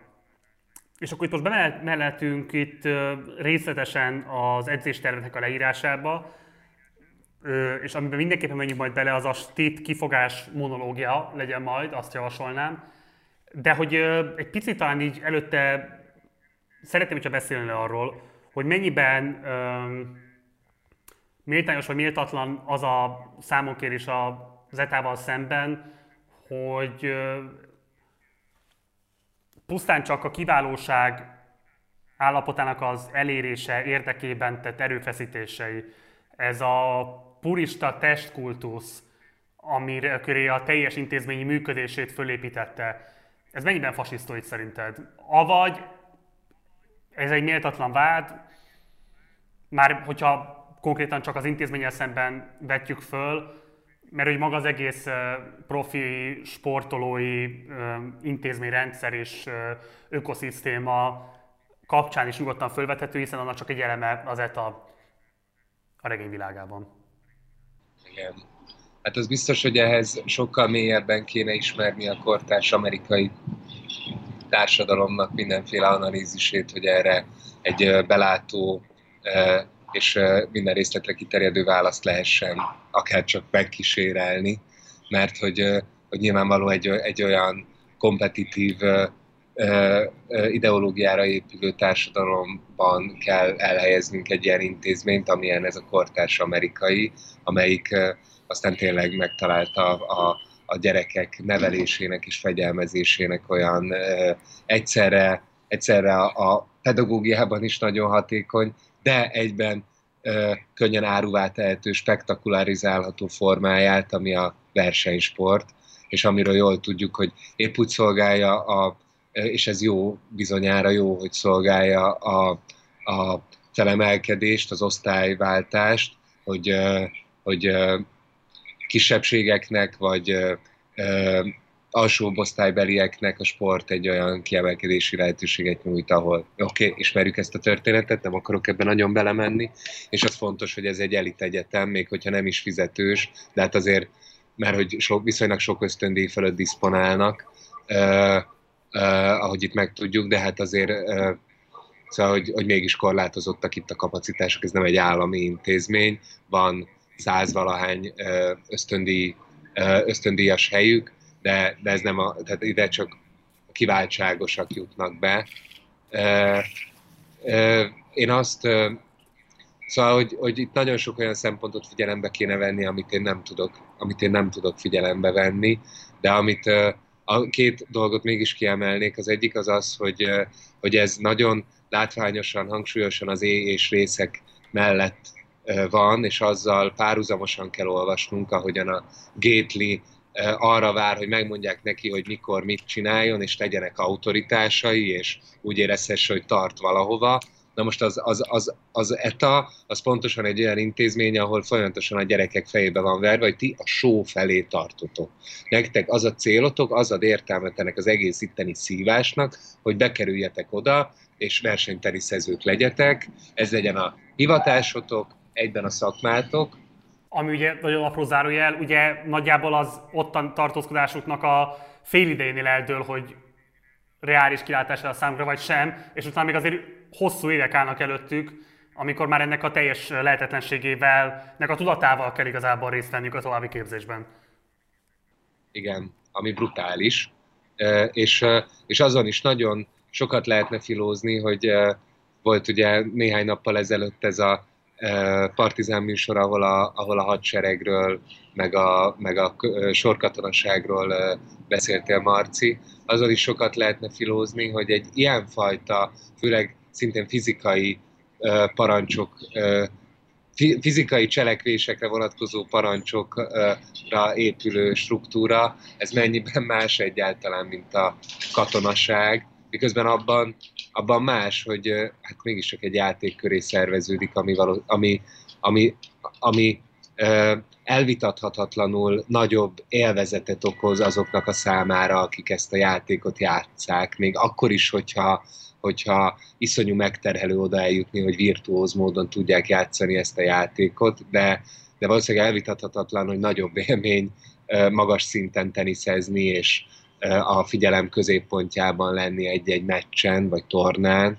mint katona, sorkatonaként szívni a sárban, ilyenfajta visszajelzés nélkül. Természetesen ez a regény is nagyon sokszor szól arról, hogy mennyire becsapós ez a, ez a fajta narcizmus, ahogyan beszéltünk róla, ez a spektakularizált áruvátett narcizmus, amit egy versenysportoló megél.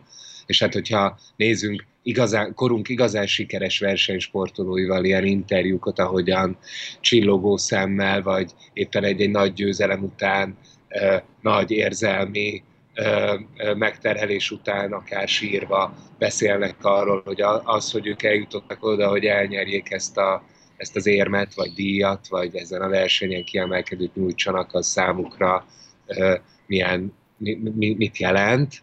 Ahogyan ezt megfogalmazzák gyakran, gyakran megint olyan egyszerre megejtően és szívmelengetően egyszerű nyelven, hogy az, az hát hogy, hogy annak mi a helye a mi kultúránkban, és akkor itt megint egy másik eheti partizán műsorra is lehet utalni, ami a Benedek Tibor haláláról szólt, hogy, hogy ott is az, hogy egy, egy sportoló hogyan válhat a maga kitartásával és szorgalmával egy egész közösség hősévé, vagy példájával a mi társadalmunkban. Hát, hogy ezt nem lehet egyszerűen lesöpörni az asztalról azzal, hogy ő mindenféle fasisztoid kiképző táboroknak egy díszpéldánya, pedig a Benedek Tibori... De azt szerintem nagyon más. De ott az, az, az a számomra iszonyatosan érdekes, bocsánat, és aztán mondd el, hogy szerinted. Ne, persze, bocsánat, ne haragudj. De nem, nem, dehogy is, nem, nem, nem, beszélgetünk, de hogy az a nagyon érdekes, hogy a Benedek Tibor körüli diskurzusban a leggyakrabban kiemelt hívószó az a szorgalom. Az a, az a szorgalom, ami a másfél órás gyilkos edzés után még másfél órán keresztül őt a pályán tartotta. És itt is azt olvassuk, hogy itt a, az igazán jó sportolók, azok végrehajtják ezek, ezt, ezeket az iszonyú megterelő másfél órás edzéseket, de tudjuk, hogy a Hell kiskorában, még ezek előtt, az edzések előtt egy-másfél órát az apjával gyakorolt szerválni. Uh, még mielőtt elkezdődött ez az edzés, aminek itt a leírását olvassuk, és az már önmagában egy ilyen horribilis, iszonyatosan megterhelő valami.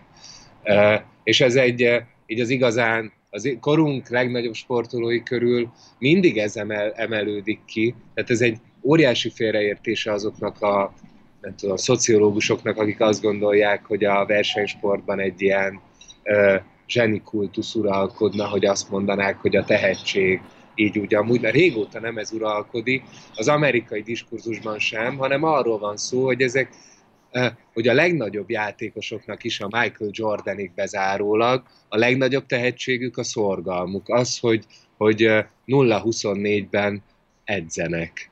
És, és ez az intézmény, az ETA, ez arra van kitalálva, hogy, hogy hogy, hogy rá nevelje őket a 0-24 edzésre. Ugye itt a Stipp majd azt javasolja, hogy költözzenek be esetleg a teniszpályára, majd hoz... Pályára, magára. Magára a teniszpályára, és majd hozzuk maguknak ide az élelmet néha, meg egy vödröt, hogy legyen hova uh, üríteni, és egyébként meg uh, uh, mindent rendeljenek ennek alá. Ez egy lehetőség.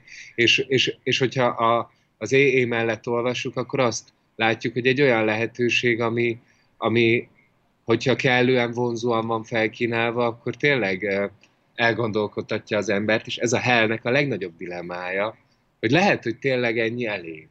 Hogy lehet, hogy, hogy tényleg ráhagyatkozhatok a, a, arra, amit majd mindenki szorgalomnak nevez, ráhagyatkozhatok arra, hogy napi 8-10 órában csak sportgyakorlatokat végezzek, mint, mint egy Benedek Tibor, egy Michael Jordan, és, és ennyi. És pont, és ezzel én valószínűleg sikeres leszek, mert mindenkinek többet fogom gyakorolni, és mindenkinek jobban fogom végrehajtani ezeket a mozdulatsorokat. Ez egy de ezért érdekes, amit ide hoztál, szerintem a Benedek Tibor, egyébként tök behoztad, mert én is be akartam volna őt idézni. Ugye pont a múlt heti adást azt a halál híre előtti napon vettük föl, és ezért nem tudtuk már azon a héten reagálni rá, ezért most reagáljunk erre, vagy ezen keresztül. De sokkal jobb egyébként, tehát na, a regény szempontjából jobb ki a tempírozás, én nem tudok jól kijönni ebből a mondatból, elnézést érte, nagyon méltatlanra sikeredett. De amit akartam mondani igazából a Benedek Tibor példáján keresztül, hogy valóban ez a, ez a belülső indítatású szorgalom, és a Stittnek ez a rettenetes dilemmája, hogy hogyan lehet ugye intézményi eszközökkel bensővé tenni ezt a szorgalmat, hogy hogyan lehet azokat a kötelezettségeket, hogy mondjam, mindenféle regulákat kialakítani, ami öntudatlanul is egyébként motorikusan, mechanikusan ráneveli a, az alanyt arra, hogy kialakítsa magában azt a fajta elkötelezettséget, mint amit a Benedek Tibor el, kialakított. És ugye itt van a, a, a Stittnek ez a, ez a kantiánus monológia, amiről majd beszéljünk egy picit mindjárt, hogyha lehet, ahol ugye megint jelentőség van annak, hogy ő ugye egy német származású szereplő, amiről már beszéltünk egyébként korábban. De most egy pillanat, még azt akartam itt fölvetni, hogy ugye a Benedek Tibor példájában tényleg ez a legmegkapóbb, és amikor volt ugye pont ez az adás, amit te is idéztél nagyon kedvesen a Takács Mártonnal, hogy azt az idézetét emeltük ki a Benedek Tibornak, hogy valóban egyébként az ő legfontosabb tehetség a saját önvallása szerint az a szorgalma volt. De hogy ezt a szorgalmat, amikor elkezdik intézményi szinten professzionalizálni és eljárásrendekre, protokollokra lefordítani, akkor nekem az az élményem, hogy abból valami olyan jegeces professzionalizmus jön létre, ami mondjuk a hosszú katinka jelenségben írható le leginkább talán magyar viszonylatokban.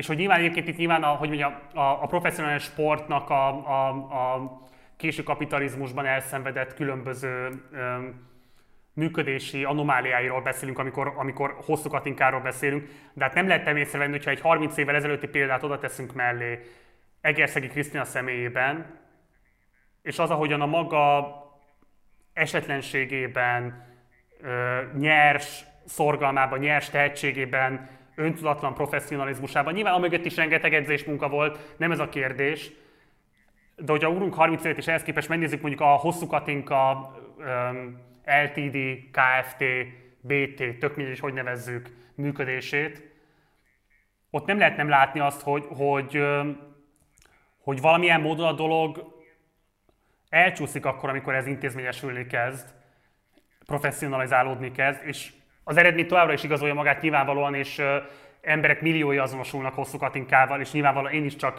elismerésre tudok adózni az ő professzionalizmus előtt. Csak mondom, hogy egyszerre meg közben rettenetesen elidegenít is, megijeszt, olyan jegeces élményt okoz, amitől, amitől ki tudok menekülni a világból, és nem tudok elvonatkoztatni attól, amikor ezt a szöveget olvastam, és azt néztem, hogy hogyan zajlik ennek a elköteleződésnek és szorgalomnak a intézményi kinevelése, edukációja, akkor engem ugyanez a jegeces félelem tölt el.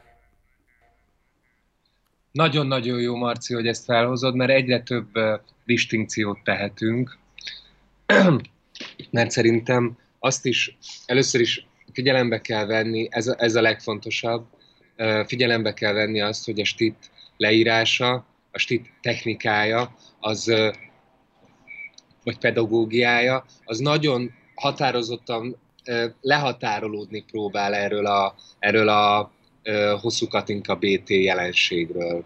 Mondom, hogy miben nyilvánul ez meg a szövegen belül. A Stit soha nem beszél a ö, sikerről, soha nem arról beszél, hogy torna győzelmeket várna a hallgatóktól, hanem a játéknak, a, te, a játéknak való teljes önátadást vagy odaadást várja. Azt látjuk a hosszú Katinka diskurzusban, akit én is természetesen leemelem a kalapon, meg minden, de hogy látjuk azt, hogy a hosszú Katinka karriere abszolút a, a győzelmek, minél több aranymedál körül forog, és az az, ami beárazza, és látjuk a képeket, amin nagyon sok aranyéremmel a nyakában reklámoz mindenfélét, és én még soha nem olvastam tőle egy olyan monológot, amiben az úszás szépségéről vallott volna. A Stit viszont erről beszél, a teniszjátéknak a felemelő, léleknemesítő, léleknemesítő, mm, hát miéről, lehetőségéről beszél, arról, hogy ezen keresztül valami lényegit sajátíthatnak el a hallgatók, és egy szót nem ejt arról, hogy itt ATP győzelmeket várna. Ez az első. Vannak még ilyen kisebb jelek is egyébként a szövegben elszórva. Az egyik az az, hogy a stíl gyűlöli ezeket a, a a mérnököket, a mérnöki szemléletet gyűlöli, akik ilyen statisztikákat bújnak, és azok alapján próbálják számszerűsíteni a játékot, ahelyett, hogy a, ahelyett, hogy a játéknak a véletlenszerűségét ö, ö, figyelnék, vagy helyeznék előtérbe. Tehát ez a számszerűsítés, ez is inkább egy ilyen hosszú katinkás vonal, ahol én így képzelem el, hogy megvan pontosan szabva, hogy hány kalóriát viszünk be, és a, a, annak a kalóriának az alapján hány század másodperc alatt kell leúsztunk hány centimétert. Itt viszont nem, ő viszont a stitta, hogy lejön, egy olyan monológot vág ki, ami inkább beszél a, az elhivatottság morájáról, mint egy ilyen, mint a számszerűsítésnek a, nem tudom, mikéntjéről. A harmadik ilyen marker az az, azt nagyon szeretem, egy korábbi szövegrészben volt az egyik olyan srácról, aki, akiről már évek óta tudni lehet, hogy nem fog bekerülni a showba, mert nem lesz profi, mert szétment a térde. Kicsit duci a saktról, azt hiszem róla, akiről megtudjuk, hogy amióta elszálltak az álmai, a Stitt is egy kicsit a bizalmába fogadta, pont azért, mert ez a srác már csak a játék szeretete miatt van itt. És a Stitt emiatt kicsit úgy a szárnyai alá vette, valahogy ezt így méltányolja benne. Szóval, hogy ez mind-mind szerintem nagyon-nagyon fontos. Ehhez fel is olvasnám, hogy mit mond a Stitt. A Stitt azt mondja, ugye azt mondja az egyik kisrác, hogy igen, hogy nagy a hideg, de jó uram, akkor alkalmazkodni fogunk a hideghez. Erre azt mondja a Stit, alkalmazkodni, alkalmazkodni, ugyanaz maradni, stint?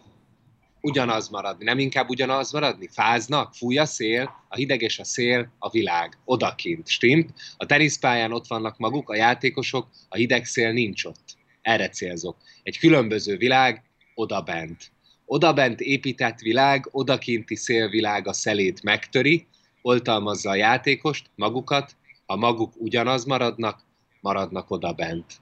Második, kicsit kiadjuk, második világuk hideg nélkül és lila fénypettyek nélkül akkora, mint 23,8 méter és 8, azt gondolom 0,2 méter stin, ez a teniszpálya mérete. Ebben a világban öröm van mert van benne oltalma valami másnak, egy célnak, ami túlmutat a lógós énen és a siránkozáson, hogy kényelmetlen. Minden ját kicsit kiadjuk, minden játék egy esély, hogy jelen legyenek. Stimmt? Hogy megteremtsék maguknak ezt a második világot, ami mindig ugyanaz marad. Ebben a világban vannak maguk, van kezükben egy eszköz, van egy labda, van egy ellenfelük a maga eszközével, és ennyi. Csak maguk ketten, maguk és a partnerük, a vonalak között és közös céljuk életben tartani eme második világot, stimmt, dehogy alkalmazkodás, dehogy alkalmazkodunk. Figyelmen kívül hagyni a hideget és a szelet és a fáradást.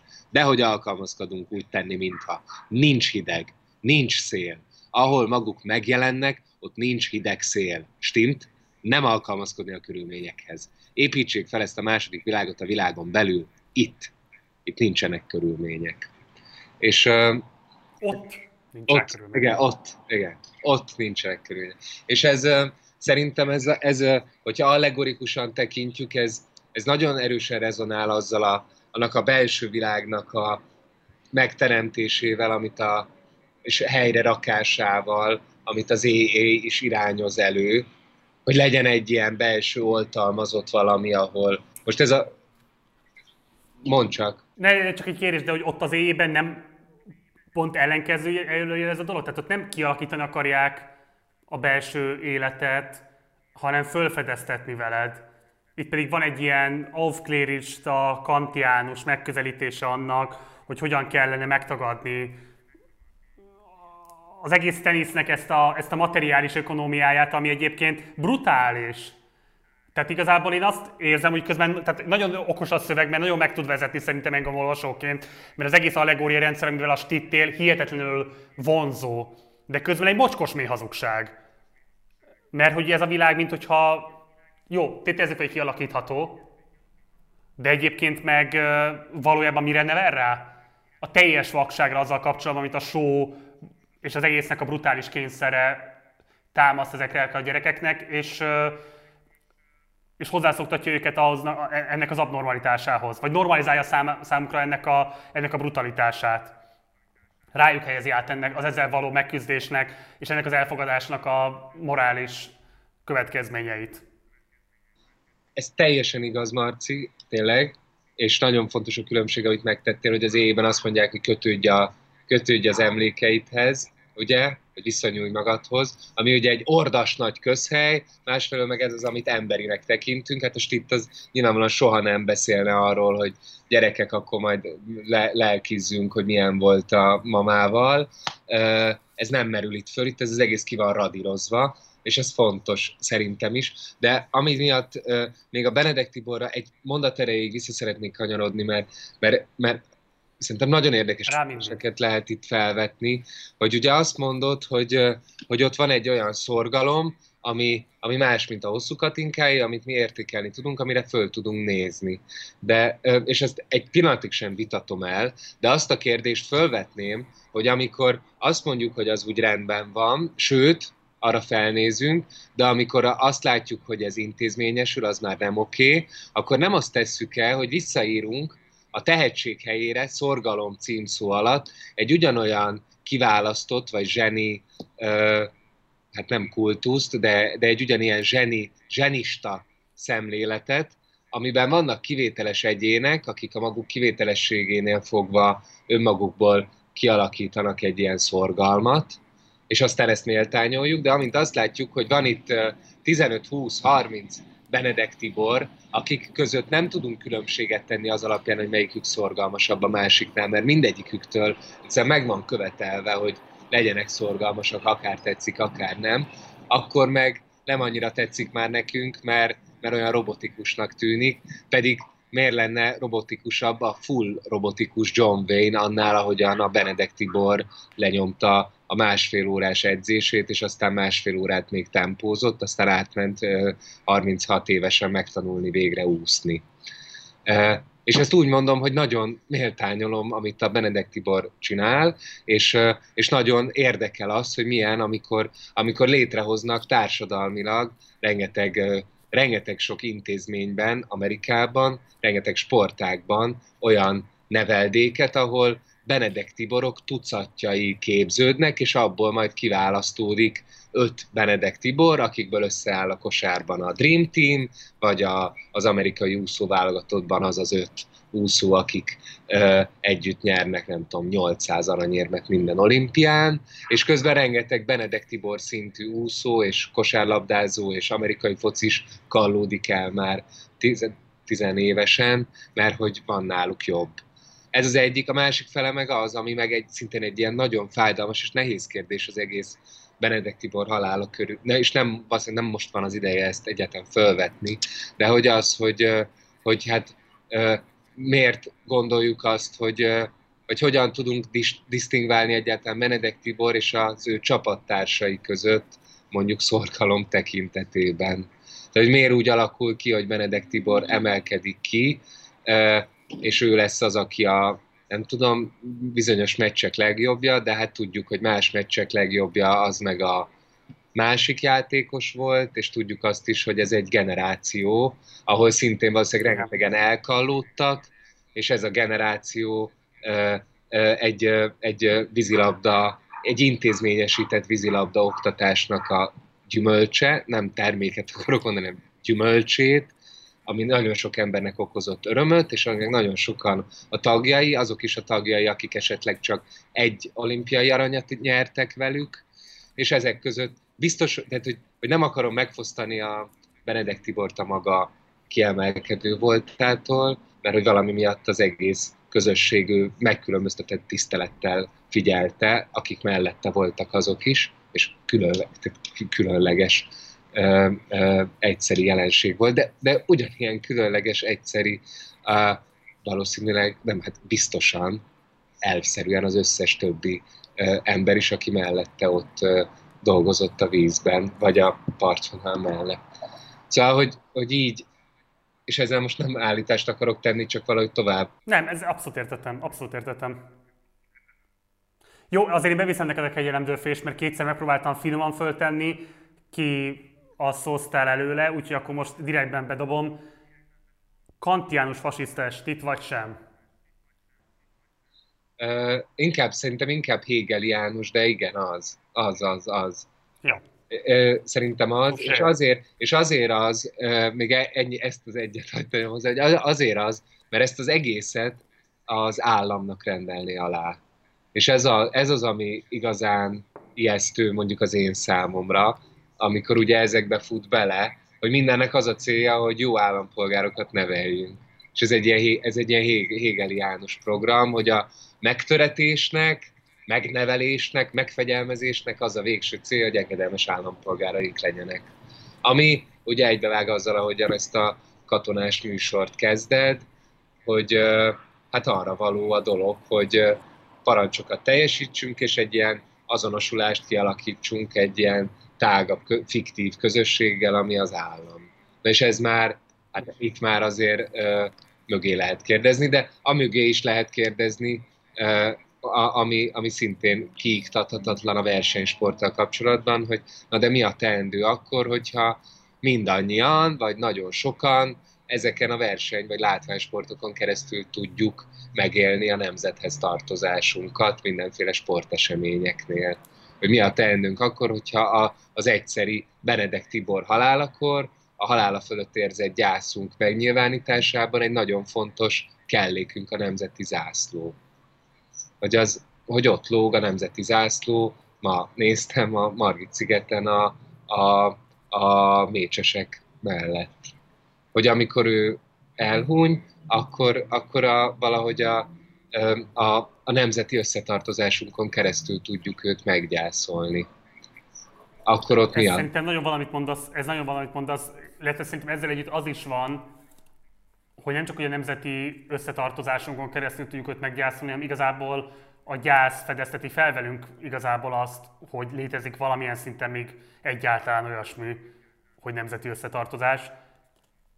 És akkor ebbe most bele sem menjünk, ezt csak most hagyjuk itt. Még pedig azért nem menjünk bele, mert hogy Pet Montessianról is kell beszélnünk. És akkor ott a kössünk most át. Mi pedig úgy kössünk át, ugye, hogy ez vagy az én figyelmetlen olvasásomnak köszönhető eddig, vagy az hogy a szöveg eddig nem árulkodott ezzel kapcsolatban különösebben, de hogy nekem az kimaradt, hogy ő egy ö, ilyen súlyos testi ö, fogyatékkal vagy betegséggel együtt élő személy, Ugye kiderül a szövegből, hogy ő egy agyvérzés következtében bénult le, a mai napig az egyik keze az nagyjából pont olyan kampós módon van görcsbe rándulva, mint amilyet a Marionál ismerhettünk meg. Az egyik lábát vonszolni tudja, klasszikusan ugye az egyik arcfele le van bénulva és lefele konyul a, a, a szája még mindig.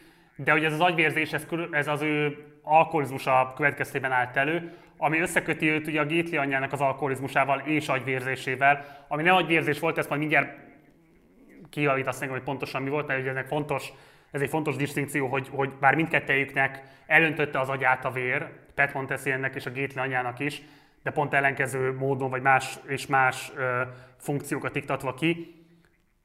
De ugye ez egy olyan fölfedezése a Gétlinek, ami egyben arra is egyébként rá ébreszti, hogy hogy miközben nincsenek egyébként kifejezetten anyakomplexusai Pettel szemben, de lehet, hogy vannak szexuális komplexusai viszont vele szemben.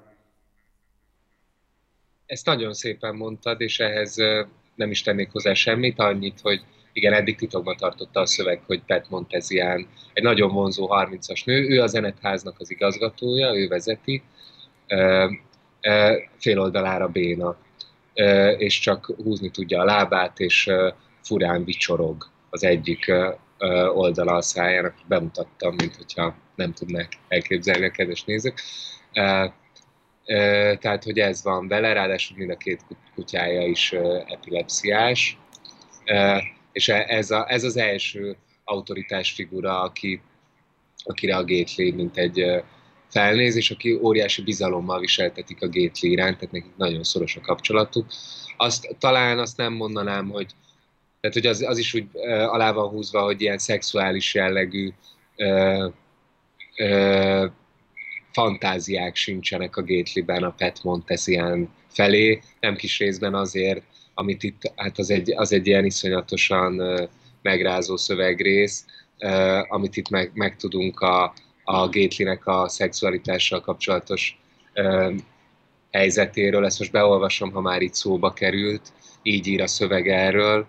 A vágy Gétli szívében az a furcsa hiába valóság. Gétli lassan két éve nem szexelt a Demerol végén fizikailag nem ment. A Demerol volt az a kábítószere, amire a legjobban rá volt állva. Aztán a bosztoni éjében ugye közlik, hogy nem is szabad, az első józan évben semmiképp, ha tényleg ki akarsz tartani. Csak azt nem mondják meg, hogy ennek a bizonyos évnek a végére azt is elfelejtett, hogy egyáltalán beszélgetni hogyan kéne egy csajjal, ha a feladásról vagy a tagadásról, vagy hogy milyen volt odakint a ketrecben. Gately még sosem szexelt józanon, sose táncolt, sose fogta meg senki kezét, kivéve amikor nagykörben mondják a mi atyánkot. 29 évesen megint ott tart, hogy nedves álmai vannak. E, írja a szöveg. Hát ezt, ezt talán nem igényel kommentárt. E, nem, ez valóban. Én egy dolgot szeretnék csak idehozni, ha megengeded. Csak pont a stit miatt. Mert hogy itt egy nagyon fontos különbség van a Pet Montessien sóvárgás, kiiktató, pedagógiája és a STIT pedagógiája között. Ugye itt a PET azt mondja, és akkor konkrétan idézem, hogy ezen a ponton, amikor már a sovárgás olyan szintű, hogy bármit megteszel csak azért, hogy szétrobbanjon a fejed és kiiktatódjon belőled ez az egész történet. Szóval azt mondja, ezen a ponton még nem számít, mit gondol, mit hisz, még, sőt még az se, hogy mit mond. Az számít, mit tesz. Ha helyesen teszi, és elég hosszú időn át teszi, akkor mindaz, amit Gétli gondol és hisz, mint egy varázsütésre ki fog cserélődni. Tehát pont ellenkezőleg fogalmazza meg a hatékonyság vagy a, vagy a, vagy a sikeres ö, pedagógiai program lényegét. Tehát nem átlényegülni kell, és nem belülről kell kialakítani az ellenállást, hanem igazából tök mindegy, hogy belül milyen gondolatok és érzések foglalkoztatnak. Egy külső mechanikus cselekvés sort kell minél buzgóbban és minél nagyobb szorgalommal elsajátítani és gyakorolni, és akkor ez majd meg fogja oldani azt is, hogy belül egyébként milyen a viszonyulása ez az egész történethez, úgy a gyakorlathoz, mint magához a sóvárgáshoz. Tehát, hogy pont ellenkezőleg írja le ezt a folyamatot, mint amit a stit tételez a tenészezők számára. Hát nehéz ügy, mert azért a stit is inkább azt látszik sugalni, hogy maguk csak játszanak, csak ütögessenek, csak edzenek, mint az őrült, és hát ott a, a stitnek az a hipotézise, hogy aki ilyen jól nevelten edz, teszi, amit mondanak neki, abban ki fog alakulni ez a bizonyos állampolgári morál, morál közösségi morál.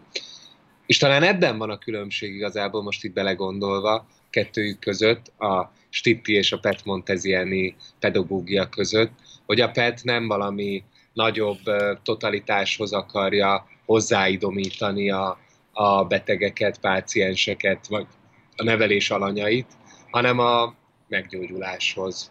És most itt talán inkább tényleg ott, ott vét egyet, hogy, hogy nem az a célja, hogy a gyere, tehát nem, a, nem arra felhúzdítja őket az edzésre, hogy attól majd rendbe jöjjenek saját magukkal, hanem valami egészen másra, a, erre a hegeliánus állampolgári kötelességtudatra és a PET pedig egyetlen, és igen, és ez tényleg fontos, és jó, hogy kiemeljük, hogy, hogy ezt a mechanikus betanítást, ami mondom, hát így kívülről ugyanaz, mint ahogyan a gyerekeknek edzeniük kell, csak mondjuk nem olyan megterhelő fizikailag, máshogy megterhelő, ezt, ezt a gyógyulás érdekében szorgalmazza. És ez, ez tényleg, hát igen, ez, ez nem ugyanaz, valóban.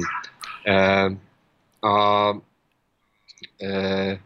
én annyiban még egy picit akkor hadd vitatkozzam, még ne haragudj. Csak azért, mert uh, amit te is felolvastál szövegrészt, azt én is magam is kijelöltem, hogy én erősen azt érzem azért, hogy a stit legalábbis a szöveg tényleg így fogalmaz, hogy egy belső ellenállás kialakítása az elsődleges.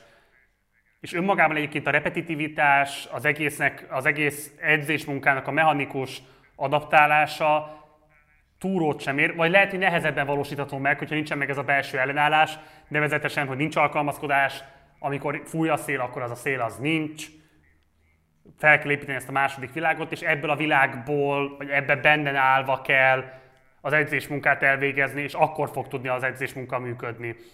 Tehát, hogy önmagában azok a nehézségek, amik a fáradékonyságból, az edzésmunka kimerítő mi voltából adódnak, azokat nem, akkor, nem úgy lehet legyőzni, hogy az ember adaptálódik a körülményekhez, és hozzászokik ahhoz, hogy ez a nehézség idővel beépül az izomzatába bármilyen módon, hanem épp ellenkezőleg nem fog beépülni az izomzatodba, de ha megvan a belső világod, ha megvan a belső alapzatod, amivel negligálni tudod ezeket a körülményeket, ezeket a kényelmetlenségeket, na akkor fog megtörténni, amiért az egész edzésmunka történik. És ehhez képes látom egy ilyen szempontból praktikusabb, ilyen szempontból mechanikusabb, és valószínűleg egyébként a, a, a, a segítség utáni igénynek abban az állapotában lévő szerhasználók számára sokkal hasznosabb megközelítésmódnak, a PET-nek a leírását, ami arról szól, hogy, hogy ezt nem megérteni kell, ezt, ezt csinálni kell.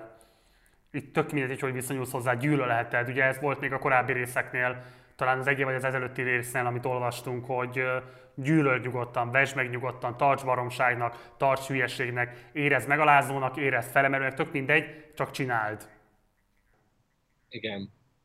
Figyelj, szerintem ezek, hát ezek a minden pedagógiának, ezek a, amiket itt a válasz leír, minden létező pedagógiai elméletünknek a alternatívái vagy alapkérdései fantasztikusan izgalmas, és nem legalábbis Russzóig vagy Platónig visszamutató kultúrtörténete van ezeknek, hogy hogyan neveljünk, hogy, hogy utánoztatva neveljük-e a gyereket, példával járjunk-e elő, vagy hagyjuk, hogy ő maga, csak teremtsük meg neki a kereteket, és majd magától megtanulja azt, amit meg kell tanulni. Tehát erre egy komplett, nem tudom, szeminárium sorozatot kellene szerveznünk, nagyon-nagyon izgalmas, és nem fogunk. Vigyázz, mert most már ezt követelni fogják kommentben.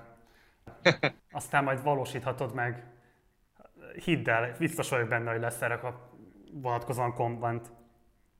Mert hogy, mert hogy itt ugye az van, hogy, hogy közben amint áthelyeznéd azt, amit a PET mond a e, gimnazista gyerekek e, intézményébe, hát fel lehet nevetni, hogy ott ez nem lesz annyira hatékony. Igen. E, Igen. És e, persze a kérdés, hogy a hatékonyság az mi, ott, ott mi a mérce, vagy hogy érdemese, hogy hatékony legyen bármilyen szinten, és az már nem rögtön egy, egy terrorizálása a gyereknek.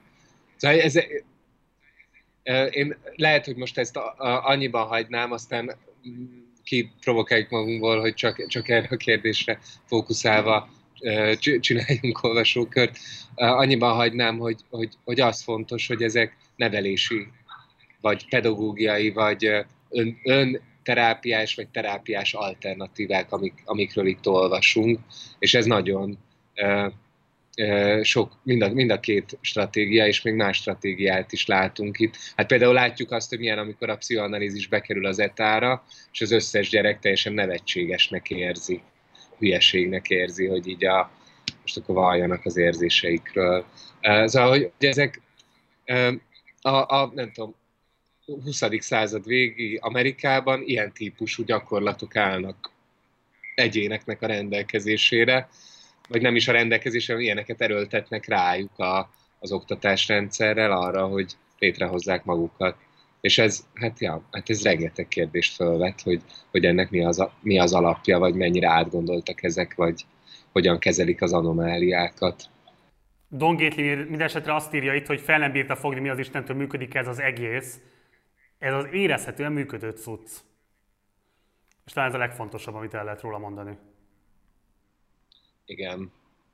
Hát és van ez a egy, egyet, én egyet ehhez kiemelnék még, hogyha megengeded, mert nagyon szeretem, hogy ö, ö, ö, azt írja Gétli, közelébe se volt, hogy legyen valami Isten felfogása, és azon a ponton nagyjából a nullánál is kevésbé hozta lázba az egész. Úgy volt az imádkozással, mintha a dobozon lévő utasításokat követve beállítaná a sütőt. Ugye itt van egy másik ilyen kis tanmese, a sütemény vagy torta megsütéséről, azt mondja Gétli mentora, Eugenio M., hogy csak kövesd az utasításokat, mindenki leszarja, hogy tudod-e, hogy hogy működik a sütő, vagy hogy egyáltalán tudsz-e sütni, nem tudsz sütni, de csak csináld, ami elő van írva.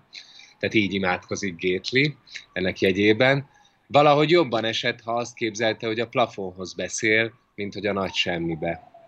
és gáznak érezte, hogy alsógatjában térdepeljen, úgyhogy a szobatársaihoz hasonlóan imádkozás közben inkább úgy tett, mintha a csukája baromi mélyen becsúszott volna az ágy alá, és eltartana egy darabig, míg kitapogatja és előhalásza, de közben csinálta, imádkozott, kérte a plafont, és hálát adott a plafonnak, és nagyjából öt hónap múlva épp a Greenin ült 4.30-kor utazott emberi szart kaparni a setták zuhanyzójába, amikor hirtelen bevillant neki, hogy jó pár nap eltelt, mióta utoljára gondolt a Demerolra, vagy a Telvére, vagy akár a fűre.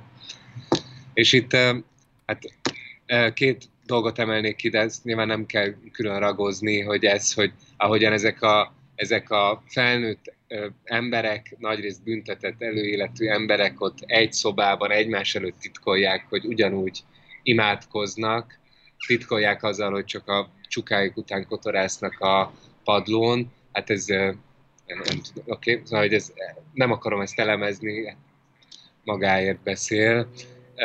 A másik, amit kiemelnék, az ez a plafon dolog, ez csak motivikusan, hogy ez milyen érdekes, hogy hogy hagyományosan az imádkozást hát mondjuk festett plafonokhoz szoktuk kötni, de a, a transzcendenciát pedig a csillagos égbolthoz, hogy ez a modernista jelrendszer, hogy a, a, a, itt mind, mindannyian rengeteg költeményre gondolhatunk, amiben a csillagos égbolt vagy magát a, a felsőbb hatalmat jelképezi, vagy mint a József Attilánál egy rácsozatként jelenik meg, ami ránk zárul, ugyanúgy, mint egy ketrec de az itt nagyon jelentőségteljes, hogy a válasz, hogy a szöveg itt profanizálja ezt, és nem égbolt van, hanem csak egy, egy plafon, ami valószínűleg totál sárga rengeteg cigi füsttől, ehhez a plafonhoz imádkozik a Gétli, ami nyilván egy még nagyobb bezártságot is jelez, de valahogy egy kicsit így deromantizálja is a szöveget. És most szeretném így nyomatékosan kiemelni ezt a plafon, mert ez később még, később még fontos lesz, hogy, hogy ahhoz imádkozik a Gately. Egyébként itt megtudjuk azt is, hogy 188 centis és 128 kg-os, és egészen tavalyi életében nem kóstolta a brokkolit vagy a körtét. Illetve hát szerintem itt van, számomra legalábbis itt volt a regény, azt nem mondom, hogy az eddigi legérzelmesebb része, de az biztos, hogy egy jó ideje a legérzelmesebb része, és ezt most egy nagyon pozitív jelzőként mondom. Ugye itt egyrészt van egy szövegrész, amiben gyorsan felolvasnám, Francos Francis G. és a Fehér Zászló azon az első józan évének leteltét jelölő szeptemberi vasárnapon kifogáson elkészített kegyetlenül mázas, egy szár gyertyás tortával lepte meg Don Gately, nem rokonnak előtt, illetve először elbőgte magát. Azóta már tagadja, valami szemében gyertyafüstöt emleget, de tényleg bőgött. És nem ez az igazán érzelmesít, mert ez, ez, ez, ez szép. De ezután leírása kerül egy olyan vacsora, amit ugye maga a Don Gately készít el az enetházi lakóknak. És annak a bensőségessége, ahogyan az egész vacsora összeáll, ahogyan a lakók összeülnek és nekiállnak elfogyasztani a vacsorát, ahogyan ez az egész közösség a maga összes diszfunkcionalitásával, megejtő esetlenségével és sérülékenységével, és igen, szóval agyon ők összeülnek elfogyasztani ezt a vacsorát, amit a Don Gately, aki hát a szövegleírás alapján nyilvánvalóan um, hogy mondjam, az acskós leves szintjén se rendelkezik gasztronómiai készségekkel, de mégis van az egésznek valami nagyon bensőséges együttléte, ami ráadásul mindez a, az, az étkezésen keresztül valósul meg. Szerintem ez az eddig talán tényleg ilyen legérzelmesebb fejezet zárás, az biztosan, legalábbis amire én vissza tudok emlékezni. Erre emlékszem, hogy ez, ez nagyon mélyen megérintett, amikor ott ezt az egész életképet elképzeltem, ahogyan ott fogyasztják a gétliféle spagettit. És utána következik Steepley és Marat. Egy újabb találkozása, amiben van egy fantasztikusan izgalmas uh, sztori a P végződésekről, amit kérlek, hogy foglalj össze röviden a nézőknek, és aztán beszéljünk róla. Oké. Okay. Uh, itt a Marat, Marat uh, ugye az előző uh, találkozásukkor uh, felvetette ezt, amit a műsor elején említettem a Stiplinek, hogy csak azért fél az amerikai kormány a szórakoztatástól, mert a, az összes amerikai uh, annyira gyerek, hogy a szabadságát is feláldozná a tökéletes szórakozásért, a teljes gyönyörért, és le, lemondana a, a saját akaratáról is. És akkor erre a Stipley felhoz egy ilyen 70-es évekbeli kísérletet, amit állítólag Kanadában, Manitóbában, fönt egy elmegyógyintézetben folytattak, ami arról szólt, hogy egy ilyen egy csoport állatokon, patkányokon, meg egyéb kísérleti állatokon, egyenesen egy delfinen is kikísérletezte azt, hogy rájött arra, hogy van egy bizonyos végződés az agyban, valami szinapszis, amit meg lehet találni, ki lehet tapintani, és megfelelően elhelyezett elektródákkal, vagy így be, be, behatással, külső behatással elsőprő gyönyört lehet kiváltani. Úgynevezett jutalomcsapok ezek, amiket a, az állatok, miután beépítették nekik, maguk is tudnak cibálni, húz, húzkodni. És a kísérlet természetesen azt hozta, hogy a patkányoktól a főemlősökig minden állat azonnal rákattant ezekre a jutalomcsapokra, és semmi más nem is csinál, csak a halál, halálba menőig élvezett. Tehát a, amíg bele nem röglött a, az élvezetbe, addig nyomatta a csapokat. És, és akkor ott, ott vesz hátborzongató fordulatot a Steve kis története, amikor ez a kutatócsoport elhatározza, hogy emberkísérleteket is folytasson, és attól lesz hátborzongató ez a sztori, hogy a meghirdetésnek a legelső napján óriási tömegek toronganak a laboratórium előtt, hogy hadd vegyenek részt abban a kísérletben. Fürtökben. Fürtökbe lógnak az emberek, hogy hadd-hadd, nekik is rakják be ezt a, ezt a belső protézist, amit hogyha uh, húzkodnak, akkor halálba élvezhetnek. És akkor a, uh, rögtön alakulnak, rögtön alakul egy kutatócsoport arra is itt Kanadában, hogy megvizsgálják, hogy ezek normális, abnormális, vagy milyen emberek, akik itt fürtökben lógnak, és az derül ki, hogy ezek teljesen normális, életerős, fiatal kanadaiak. E, és akkor így, így hangzik a Stipinek a felvetése, hogy hát lám-lám úgy tűnik, ez egy, inkább egy ilyen emberi állandónak nevezhetjük, hogy mindannyian vágyunk arra, hogy legyen lehetőségünk bármiről, vagy mindenről az egész életünkről lemondva erre a bizonyos legteljesebb gyönyörre. Lehet, hogy csak kíváncsiságból, lehet, hogy csak azért, mert, mert szeretnénk megnézni, és hogy, vagy, vagy kipróbálni, hogy milyen ez, ez a teljes, ez a, ahogyan a Joel fogalmaz egy korábbi részben az öngyilkosságánál, ez a, ez a túl nagy öröm. És, és mindenki azt gondolja, hogy na de ő persze ellen tudná állni, hát nem húzkodná a végtelenségig, csak megnézni, hogy milyen ez az elsőprő gyönyör érzet. És akkor ezt mondja erre a Marat, tehát a végső állításod, Stipley, hogy mi kanadaiak is ezt választanánk, meghalnánk a tökéletes élvezetért, mint a passzív kecske.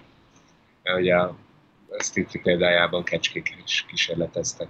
És, akkor a, és nem zárja le a szakasz, nincsen tanulság, mert folytatódik majd a dialógusuk, Stipley csak semlegesen néz, és ez a módszere, a Marat pedig egyre kényelmetelebbül érzi magát, mert nem tudja, hogy a Stipley az itt most komolyan elhisze valamit, bármit, vagy csak provokációként vetette föl ezt a történetet, hogy hát, hogy hát amit a Marat mondott, hogy ez az amerikaiak gyerekség, ez nem is az amerikaiaké, hanem egy állandó. De ugye ez azért is érdekes, amit mondasz, mert ugye a szöveg összeköti ezt a történetet a szórakoztatás néven ismert patronnal, amiről egyelőre még nem tudunk igazán sokat. A hatásmechanizmusáról semmit, de a hatásról, amit konkrétan kivált az emberekből, vagy hogy azt hogy lehet leírni, azt így azért analógiában lehet állítani azzal, amit, a, amit ez a, a húzogatósdi kialakít az emberben. És igazából nincsen megválaszolva, hogy ez egy optikai jellegű analóg eljárásrend ezzel a beültetett cucca le vagy sem. De azért jókkal feltételezhetjük, hogy valószínűleg igen. És még azt is jókkal feltételezhetjük, hogy lesz majd valamilyen összefüggés a szöveg későbbi részében, ezt mondom én, anélkül, hogy tudnám, hogy mekkora az igazságtartalma, de én azt feltételezem, hogy ezek a tudósok még föl fognak tűnni valamilyen formában uh, James Incandescent környékén. Hát én erre nem mondhatok. Meglátjuk. Igen. Igen. De egy... No spoiler.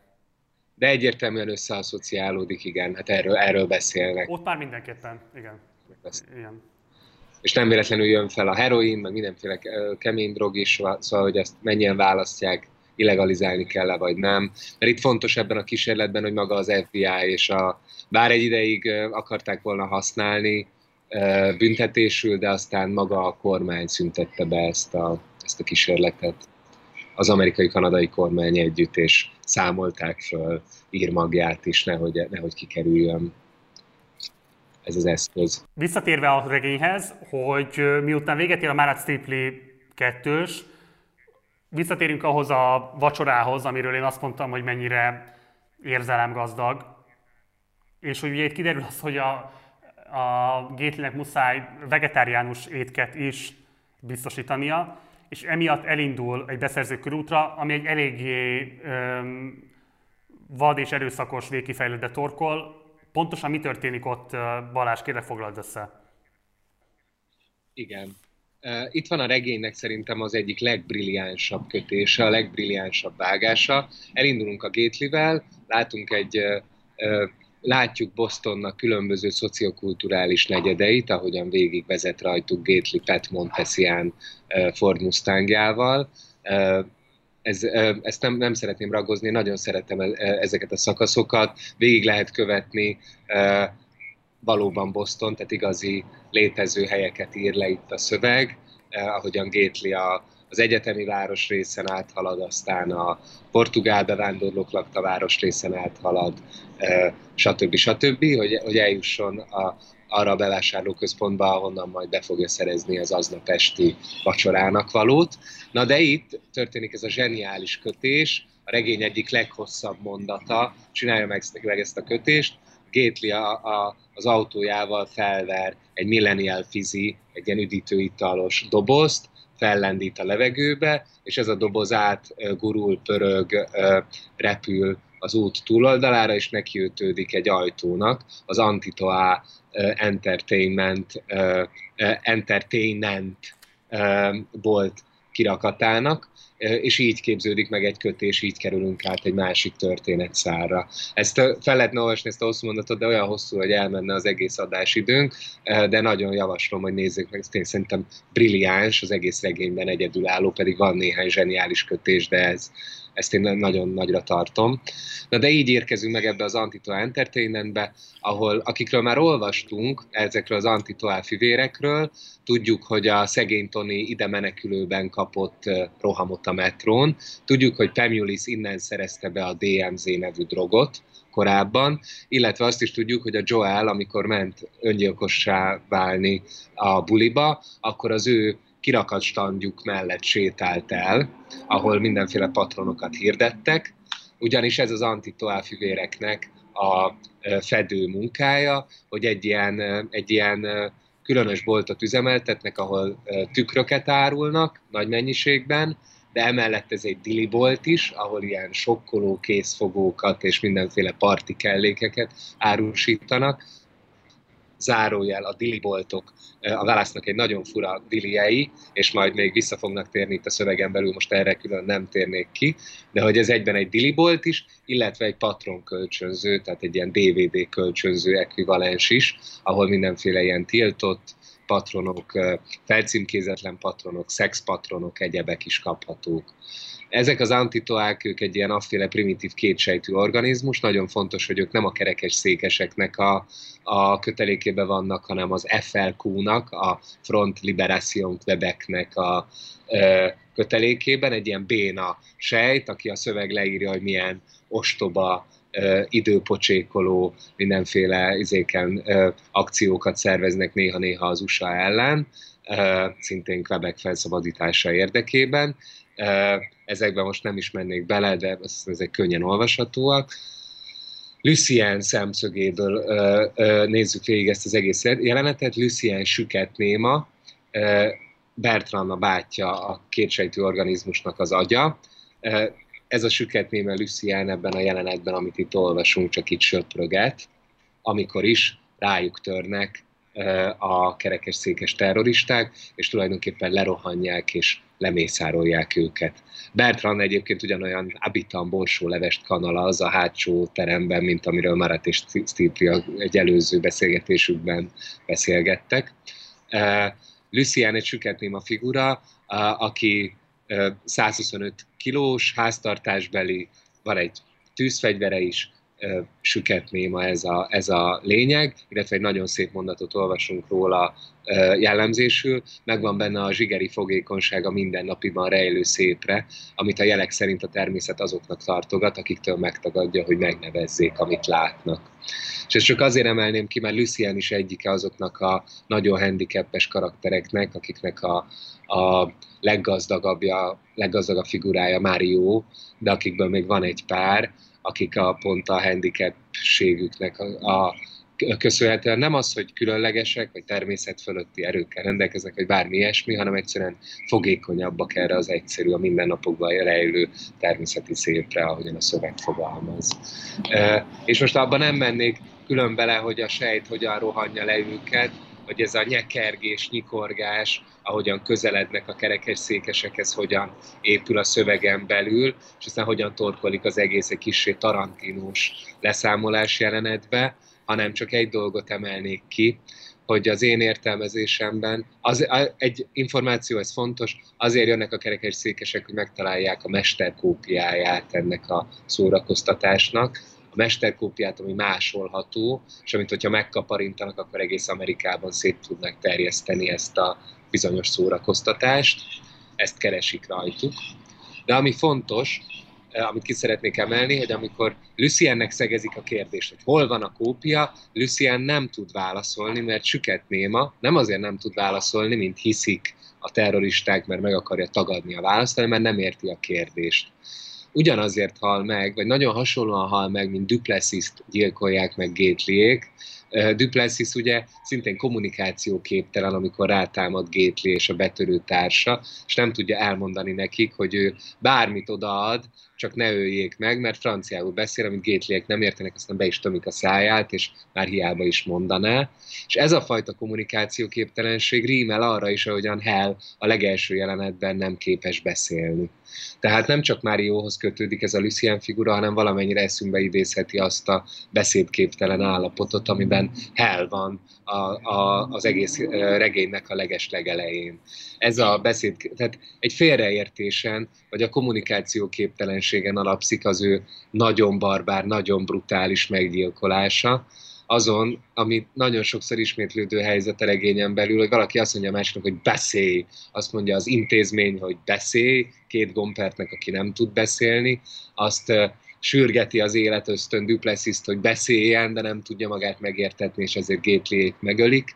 Hell beszélni akar, de amit mond, azt nem értik meg, leteperik a földre, patologikusnak bélyegzik és elszállítják a sürgősségire.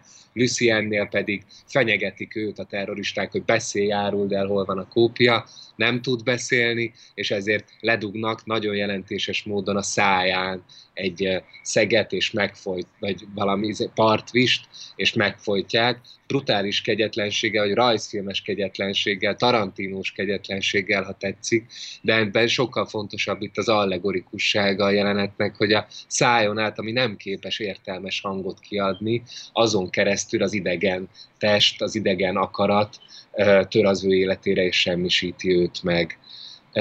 Mert nem képes létrejönni az a természetes vagy helyes kölcsönviszony a bent és a kint között, ami minden kommunikációnak az alapja, amikor a bent ki tudja fejezni, amit akar, és a kint azt affirmálja, és valahogy jó indulattal, barátian, megértően reagál rá, hanem ellenkezőleg a legszó szerinti brutalitással elfolytja, megfolytja, megöli azt, aki beszélni szeretett volna. És ezért olyan jelentéses az itteni nagyon túlretorizált zárlat, vagy szép zárlat, ahol a Lucien, amikor már meg, Lucien elpusztul, és akkor újra rátalál a belsőségeire, meg a torkára, amik újak és épek és tiszták és akadálytalanok, és végre megszabadul, és hazakatapultál a ventilátorok és a konvexitás üvegsánca fölött, vadiramban szárnyal éjszaknak, és kristálytisztán rikolt, már-már anyaian gyengét fegyverbehívást a világ minden ismert nyelvén. És ez az a ez az a csúcspont, az allegóriának a csúcsa, vagy egy ilyen utopisztikus állapot, amikor, ami mint hogyha minden terápiának a célja lenne, hogy az is megtanuljon beszélni, aki néma, aki nem tudja magát kifejezni, az is egy ilyen, legalábbis egy ilyen ígéret szintjén mindenkivel megértethesse magát, túl a nyelvi különbségeken. Ezt annyira kompaktra tudtad fogalmazni, hogy őszintén csak annyit teszek hozzá, hogy akkor meddig olvasunk a következő héten? Igen. 546. oldal?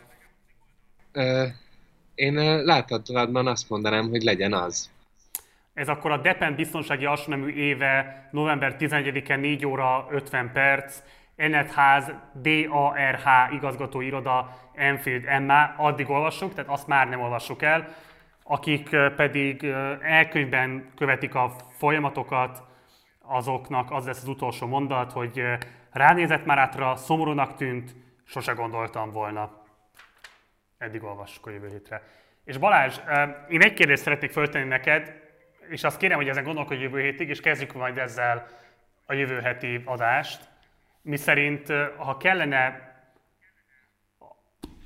a végtelen tréfából adaptációt készíteni, és tételezzük fel azt, hogy most ez egy alapvetés, hogy kell.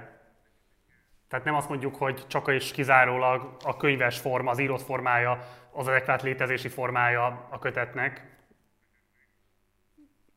whatever. Tehát, hogy milyen adaptáció képzelhető el? Filmes, színházi, vagy videójátékos leginkább szerinted? És ez a nézőknek is szól ez a dilemma.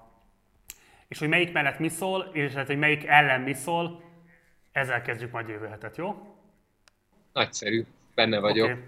Nagyon köszi. Akkor jövő héten ennyi. Köszi szépen. Ciao. Szia Balázs. Hello, hello. Sziasztok. Köszönöm. A nézőknek és a hallgatóknak pedig már csak a türelmet és a figyelmet szeretném megköszönni. Ugye megint ki akarom hangsúlyozni, hogy egyébként a különböző podcast platformokon lehet hallgatni és hétről hétre a könyvklubot is, de nem csak a könyvklubot, hanem a többi partizán adást is. Tehát, hogyha valaki bármilyen más ilyen podcast felületen szeretné ezt nem nézni, hanem hallgatni, megteheti, mert fönt van. Köszönöm szépen még egyszer a figyelmet, kommenteket, visszajelzéseket itt várunk a leírásban, iratkozz fel a csatornára, gyere el a Facebook oldalunkra, csatlakozz a Facebook csoportunkhoz, a Partizán társalgóhoz, ha van lehetőséget, kérlek szállj be a finanszírozásunkba a Patreon oldalunkon, ennek a leírásban szintén megtalálható a linkje. Munkatársaimben köszönöm szépen a figyelmedet. Jövő héten, hétfőn és kedden érkeznek az utolsó adásai az idei évadnak, és hogy pontosan milyen adásokkal várunk titeket a nyári szünet alatt, mert a nyári szünet alatt is lesz majd Partizán, csak nem napi jelleggel, hanem heti jelleggel. Ezt el fogjuk mondani hétfő és kedd folyamán részletesen. Tehát következik az évad utolsó csonka hete, de a könyvklub folytatódik ettől függetlenül is. Köszönöm a figyelmet, találkozunk hamarosan, ciao.